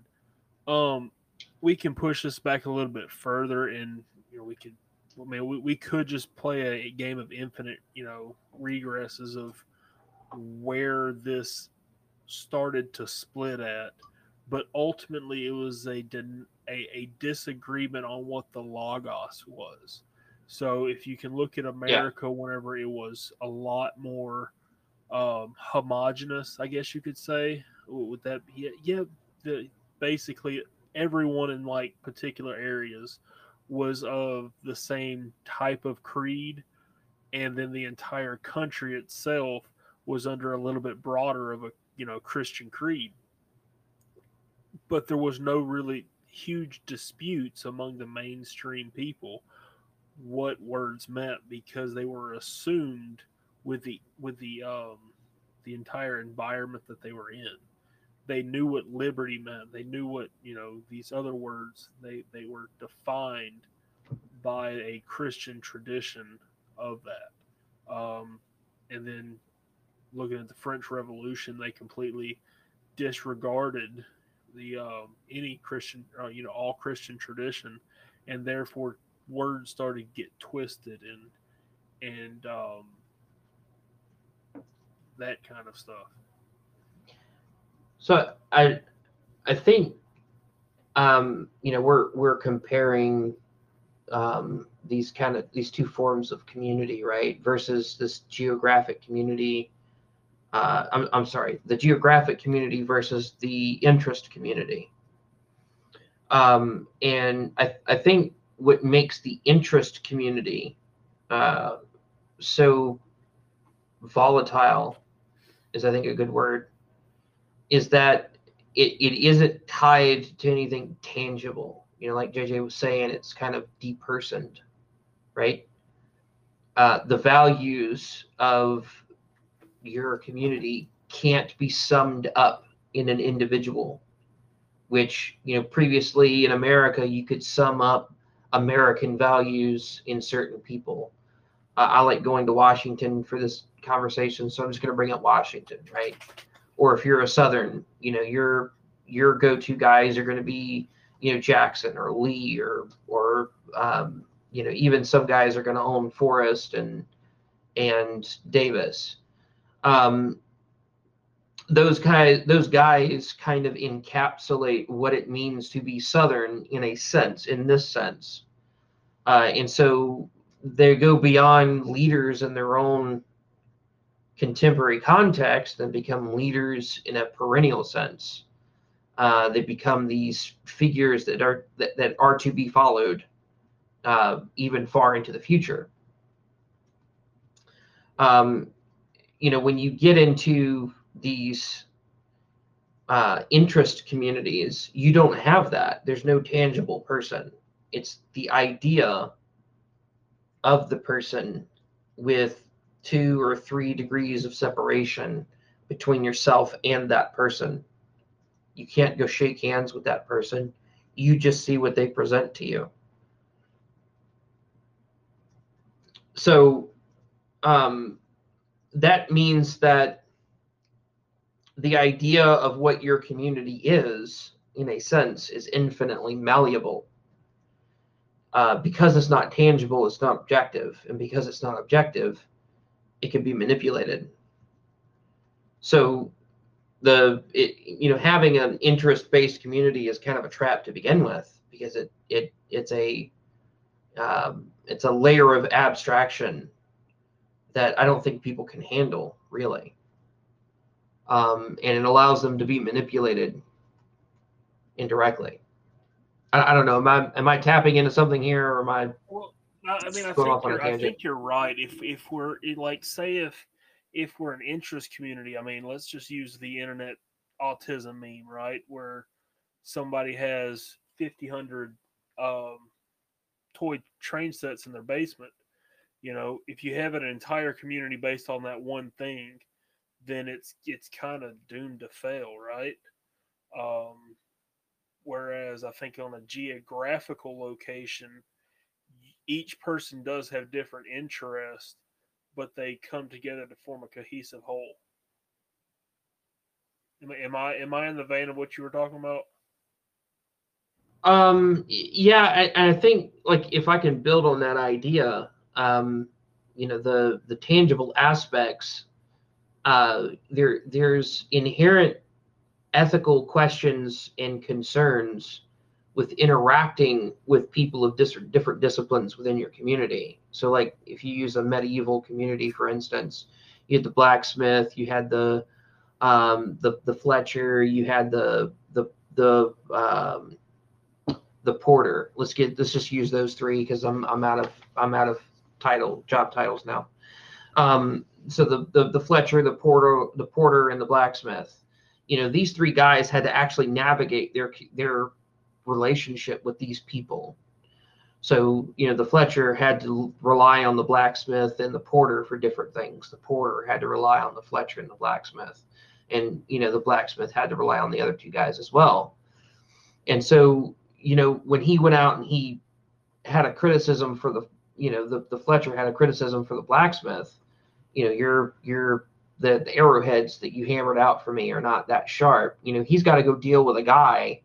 He's got to go stand in front of that guy and say, "Hey, guy, your your arrowheads are trash. I need better ones." Right? And that that has a different weight to it than, "Oh, I'm criticizing your interest." Right? Because the the the the the the ideal blacksmith is embodied in your instance of a blacksmith. So when you criticize the discipline, you're also criticizing the person. When you abstract that out, it's no longer tied to that person and you have no relationship to navigate.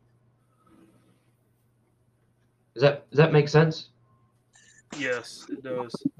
I mean, it, it, it really is more about being just a well-rounded human in, in general. I mean, um, because yeah, you're having to actually interact with people face to face. You're having to actually, you know, be you know, let's just face it, be polite. I mean, a lot of these interest-based yeah. communities are online, and so they're saying stuff that, you know, if you said in real life, you would um you would have a few teeth missing.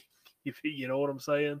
Um, yeah, I mean it, and it's like if you if I mean, our our capacity to you know abstract is is pretty you know for some people it's pretty infinite, but the problem is that uh, you know if you if you spend your time doing that and, and mostly doing that and thinking that you're in some sort of community uh, online, uh, whether it's like a fandom or what have you, um, that's the it, it, it it's easy to kind of I guess fall under the spell of um, that it's more real than than it really is, uh, and you know, and and then things get confused, and you just I don't know it. It's dangerous, you know, and in, in a lot of ways, uh, I think that it's sad too, in in some ways, because it's like you want there's this great technology of us being able to have this conversation right now and and there's all different other types of things that people can be doing and and sharing and, and so on but like it, it, there's a limitation to it you know? It's like if we this conversation would be different you know if only if we were all in the same room you know and hanging out you know we would be talking about the same thing but it would be you know if we if we could somehow like side by side like have this this podcast and record it like we are now and then and then somehow like wipe it clean and then do it again in person and then go back and compare it it's going to be different you know what i mean like and our experiences are going to be like how we interpret it not just the the conversation itself and what the people listening to it how they hear it what they what they get from it but uh, us specifically uh, are gonna we would take something away from it different for sure. You know, I just it's not going to be the same. Uh, it can't be the same. Um, right. And yeah, and it and it's it's and and the problem is it's like even without just fandoms or you know internet communities of some sort or the other, with like this type of abstraction happens with a lot of people with their work or their job because they they're some of the things that a lot of people do for money, you know, they don't they might never really interact with the people that they they use the product that they use as their tool to do their job. You know, like you may have if you're in the trades and you're a carpenter, your tools such that you use, like you don't have any interaction with the people that made those tools or manufactured that stuff that you use.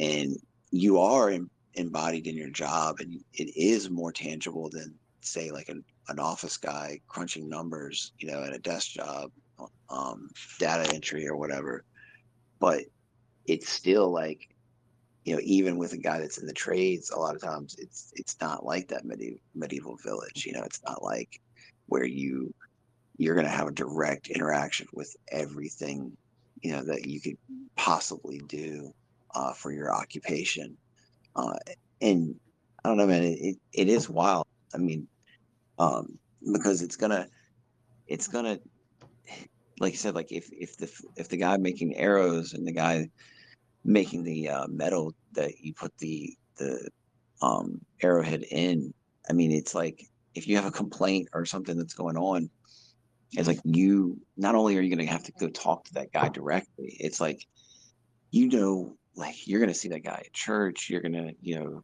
have festival with them in holidays, and your kids are going to play with that person, and you know, just on and on down the list, you know, and it it just it really does we uh, make you think about like how I guess how dangerous it is uh, to not uh, live in that type of world in a lot of ways as much as you can, and, and that's a world that is probably pretty uh, distant for most people. I mean, unfortunately, yeah. I mean, um, I don't, I don't know. It's like you know, it, it the power of the power to just somehow like just just somehow like make yourself um uh, fall into the allure of of something on the internet. Um it's just it, it, to me the thing that it, it it's i don't know it, it it's a problem that like i don't think you know it's like you know, jordan peterson says like i've heard him say at least sometimes uh we don't really know yet exactly what's going to happen because of social media. Like we've only had this for a little while, you know, 12 years right. or something, you know, for the most part. So like, how can we even really, how can anyone, you know, even the people that study this day in and day out say what the effects are on it? We just don't know even now yet. You know, and, and when we do know, we'll be getting our information about what supposedly the effects are from all sorts of types of people that are have all sorts of types of agenda. You know right. And uh also, and that's the bigger problem because your yeah. your complex data is being interpreted by people with an axe to grind. Yeah.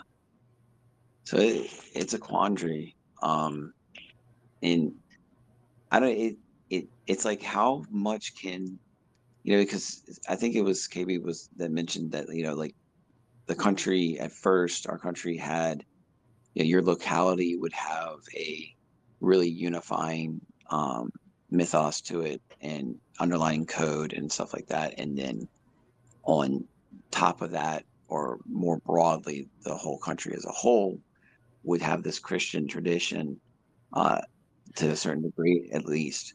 But it's also like you know, it, you had you had English common law. You know, you know, you had the more ethos type of thing as well, like without, I mean, not without, but um, in addition to the Christianity, you know, like, and that's huge too, because it's like now we, we don't have, it's like our, whatever the cultures are in this country, man, like it's so deracinated and um, fragmented that it, that's what concerns me a lot too. It's like not only do we not have a unifying mythos of America or the South, uh, we now we don't we don't have the same language in a lot of ways, and we don't have the same words. I mean, it's like, good lord, man, how to how is there any hope?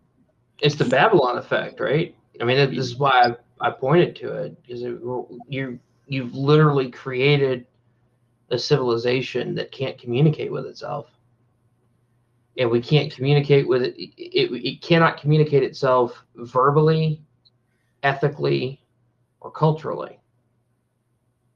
Yeah. So there's no glue. And the only thing we have now is force of law, which both sides are now trying to use force of law to command the other side to obey because it's all you have left. Um, mm-hmm. and you know, this is this is what happened to Rome, late stage Rome. This is what happened to Greece, late stage. This is what happened to um, you know any any of these big civilizations that that crumbled from the top down and internally they couldn't communicate with themselves and it, you know i i interpret this as god's judgment right i interpret this as um, god is uh, going to humble this nation into repenting. And this is what we're just what we're talking about is just some of the nuts and bolts, pieces, parts of how that's going about going you know getting to that end that that that culmination of of judgment um but you know this this that that's why i called it the babylon effect earlier. So you see it as like a Tower of Babel, essentially, that we've created. yeah i mean we we want to i mean the, the the american ethos if we do have an ethos is this. The american ethos is inherently gnostic. We believe that we can truly be whatever we want to be and we mean that in the infinite sense of the word. We are unrestrained consciousness unleashed upon the world. And so all of the um, you know the, the the transgenderism the feminism the uh, you know the different identity groups that are coming out all the way down to pedos those are all manifestations of people wanting to just be whatever they want to be without any kind of restraint. And the goal of the people who are currently operating our government and are currently operating these social media companies that have this all of this influence over us want to turn you into a program in a computer. They, they say this all. I mean, even Elon Musk, everybody's all like hooping and hollering on the right and in, and in the center about Elon Musk being this great guy trying to take down Twitter. Elon Musk wants to upload you into a computer and he said so and he's repeatedly said so and he'll continue to say so. And everybody just nods their head when he says it. And, they, and he doesn't realize how anti-human that is. We don't realize how anti-human that is. Um, but but i mean all of this is you know when, when they say that we're already cyborgs this is what they mean. You don't have a local community that's tied to geography. You have a community that's tied to your interest. You've already been you already have a reliance on technology such that should your entire community die out you could remotely in theory have community with these people online from across the world and be you know in air quotes perfectly fine. That's their idea.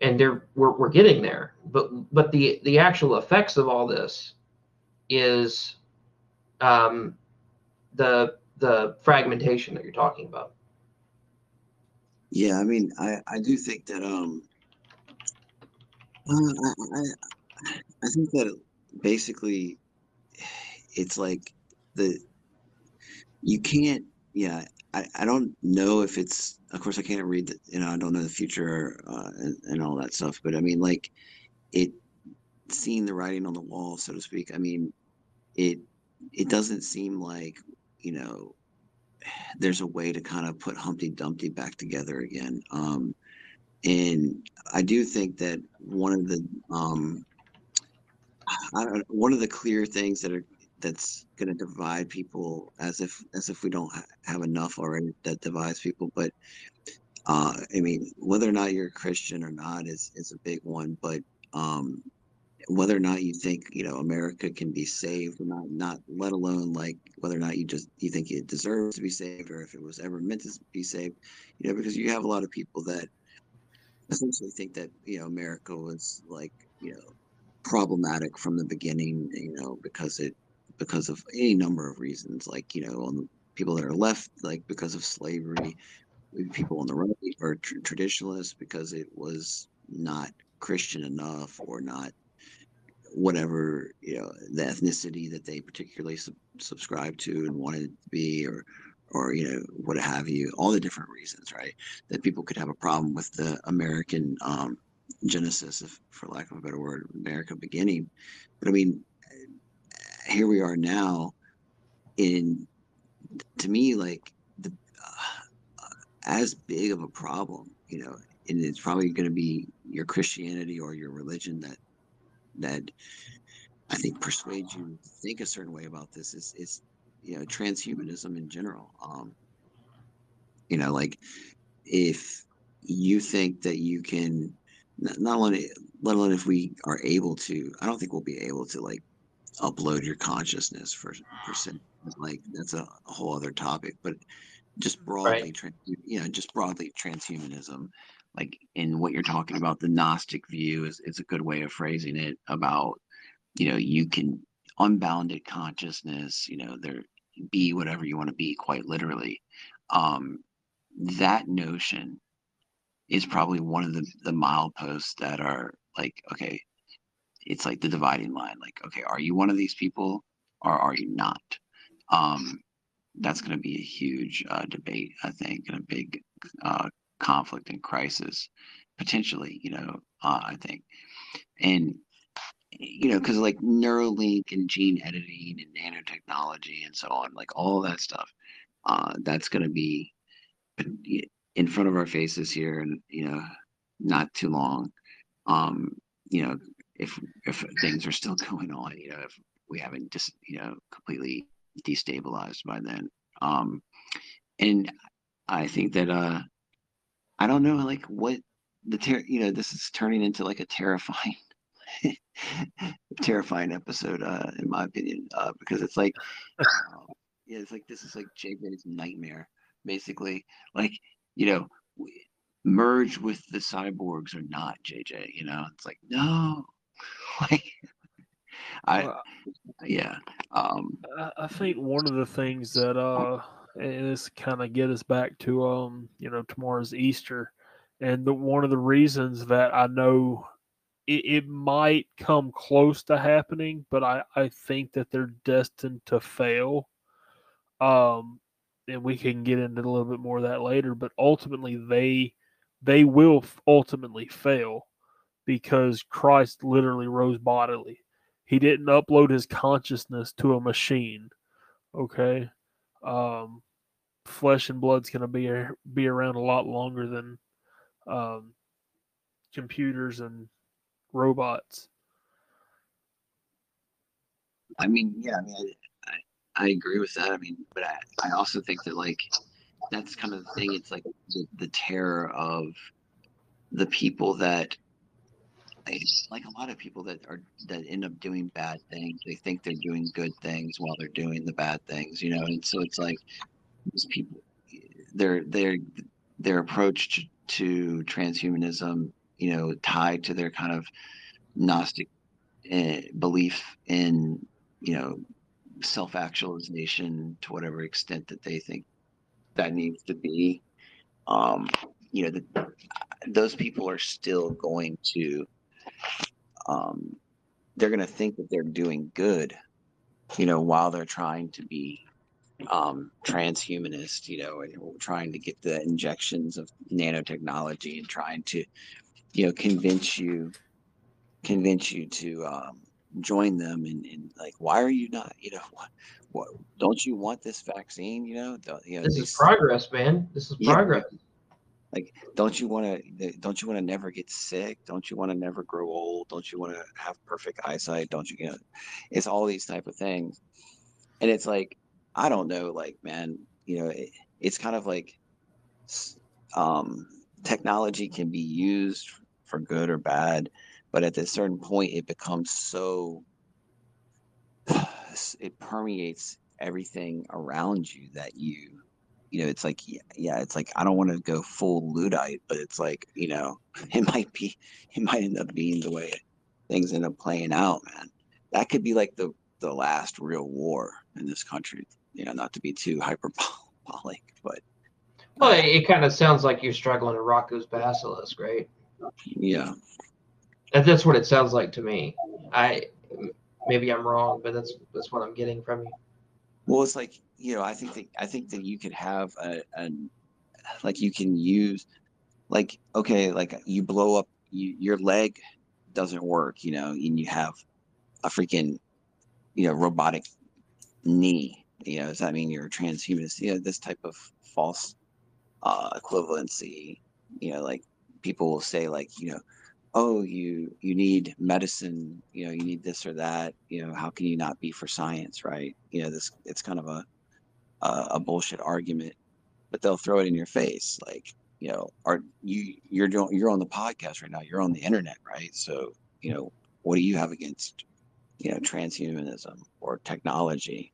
You know, it's like it's a a lot of people that I talk to about it that kind of just wave their hand at the issue and just kind of they don't take it seriously. They're not worried about it. They're like, and and if they do, they kind of think, well, it, it's a good thing, you know, like technological innovation is a good thing in and of itself, and why wouldn't you want it? You know what I mean? Like that.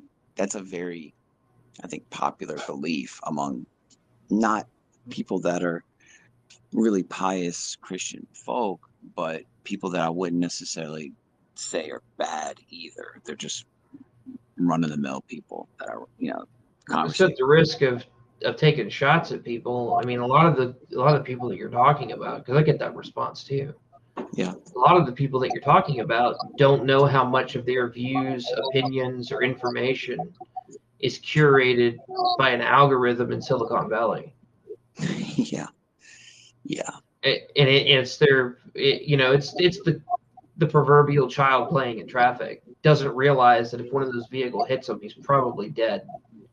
You know, and that and that's kind of one of the, you know, the last couple years have been really amping up on uh, security and privacy, like digital security and privacy. And when you start realizing how much of your information is out on the internet right now, easily accessible by people, probably 15 minutes, they can find out almost anything about you. And it really wouldn't take very much or very long. It would be very little effort. In fact, they can automate it for hundreds of thousands of people, and they do automate it for hundreds of thousands of people. Um, it's it's a terrifying thing, right? And and now think about computers with an interest in manipulating you and what they can find out about you through your metadata and then how they can manipulate you by changing what you see and how you see it and the news articles that you read and the sources that you're able to see or have access to because your sources are being curated for you. Um, you know th- those are enormous issues right now that uh, there's a very real battle going on. It's a digital fight but it's a very real battle. And it's waging on around us while we, you know, sleep at night. Um, it uh, it kind of reminds me of it, it's just a um from 1984. All these algorithms and stuff like that are just are just a um the ultimate Winston, the ultimate yes. thing yep. to to control your thoughts. But they don't have Winston's uh, agency. Right, correct. So they, well, they uh, never get it's they never get disenchanted with their jobs, right? Yeah. The AI they, never, they never see the, the contradictions. Right. Well, the, I'm saying the AI doesn't care about that. The programmer is going to program in whatever, and then once they leave the company, it doesn't matter anymore. The AI is never going to have any kind of moral dilemma with censoring your information. It doesn't care. Right. So it's the perfect Winston.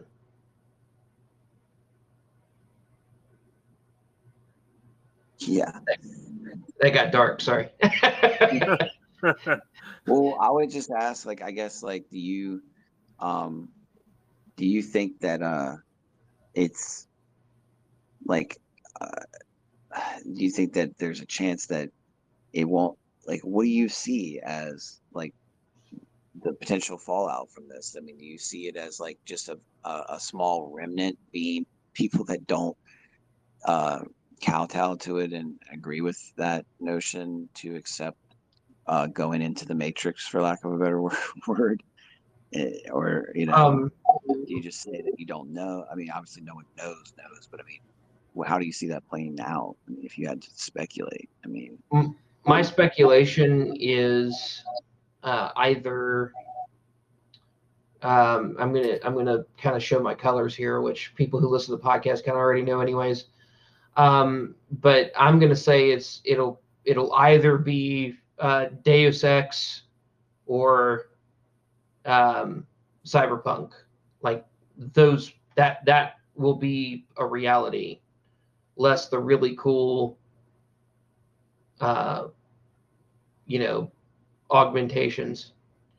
Like you, are going to have, um, you know, war breakout, decentralization, lots of violence and degenerate behavior, um, followed by incredibly dangerous, um, uh, technological activity. Like it'll it'll become dangerous for you to even be on the internet. Probably, I, I think it's it's going to be one of the outcomes, and we're going to have to navigate that likely. So basically, like, there's the people that are on the internet and the people that aren't. Basically. Well, I, I think I think there's going to be a level of reliance on the internet just because of the usefulness of it. Mm-hmm. Um, but you know, one of the one of the things that kind of struck me with cyberpunk, cyberpunk, you know, all of your your networks, your internet networks are local. There is no there is no global internet network, not like we have today. And the reason why is various intelligence agencies put out AIs on the internet, and those AIs became so dangerous that the governments couldn't even control them anymore.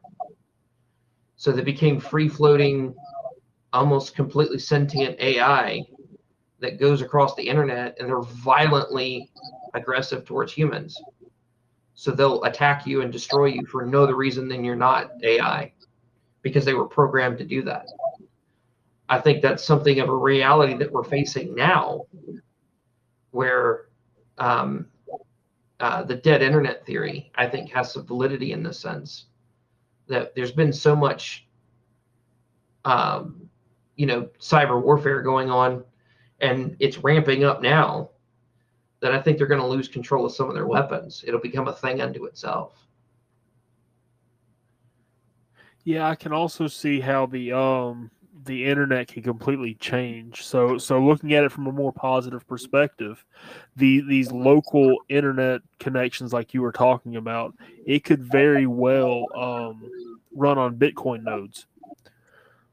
So or or basically blockchain technology. So you never have to interact with the clean web again. You can just connect server to server, peer to peer um, across large ranges. I mean, it would be harder for us out in the rural areas to do this, but I mean, if you live close to a big city, you could pick up, you know, on these wireless nodes, and then it, the technology's not there yet, but that's that's definitely a good possibility. Yeah. I mean, just making the nodes a, a wireless receiver, and I think that's why Bitcoin is a million dollar asset, is just because of the network currency, nothing. It, just because of the network, it would be great. Um, so so uh, while I'm not saying it's going to look like Cyberpunk, it very well could. Uh, I, I, see it devolving down into a lot more um, uh, agorist type things where you're kind of going under the radar for the most part. Uh, well, I, I, I just meant that we're going to have to do that. Like, yeah. we're, we're we won't have any other choice because if we tried to build something big, it would just be a self-defeating notion. That right. that's my. If I were to speculate, that's what I'm speculating. I, I think the digital world will become increasingly dystopian, and you're going to have to go back out into the real world.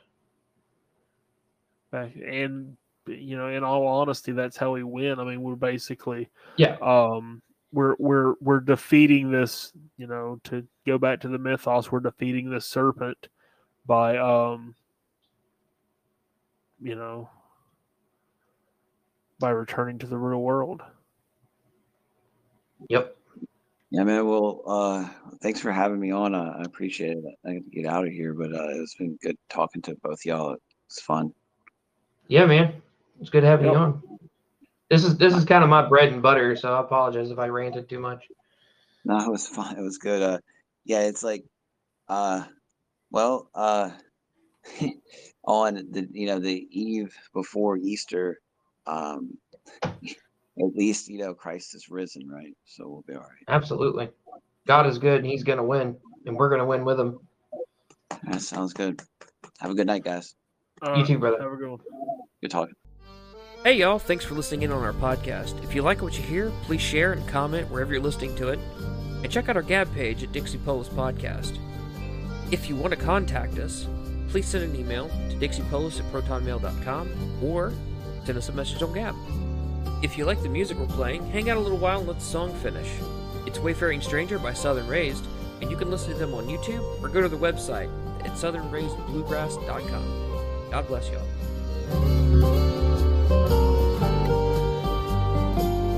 I know dark clouds will gather know my way is rough and steep.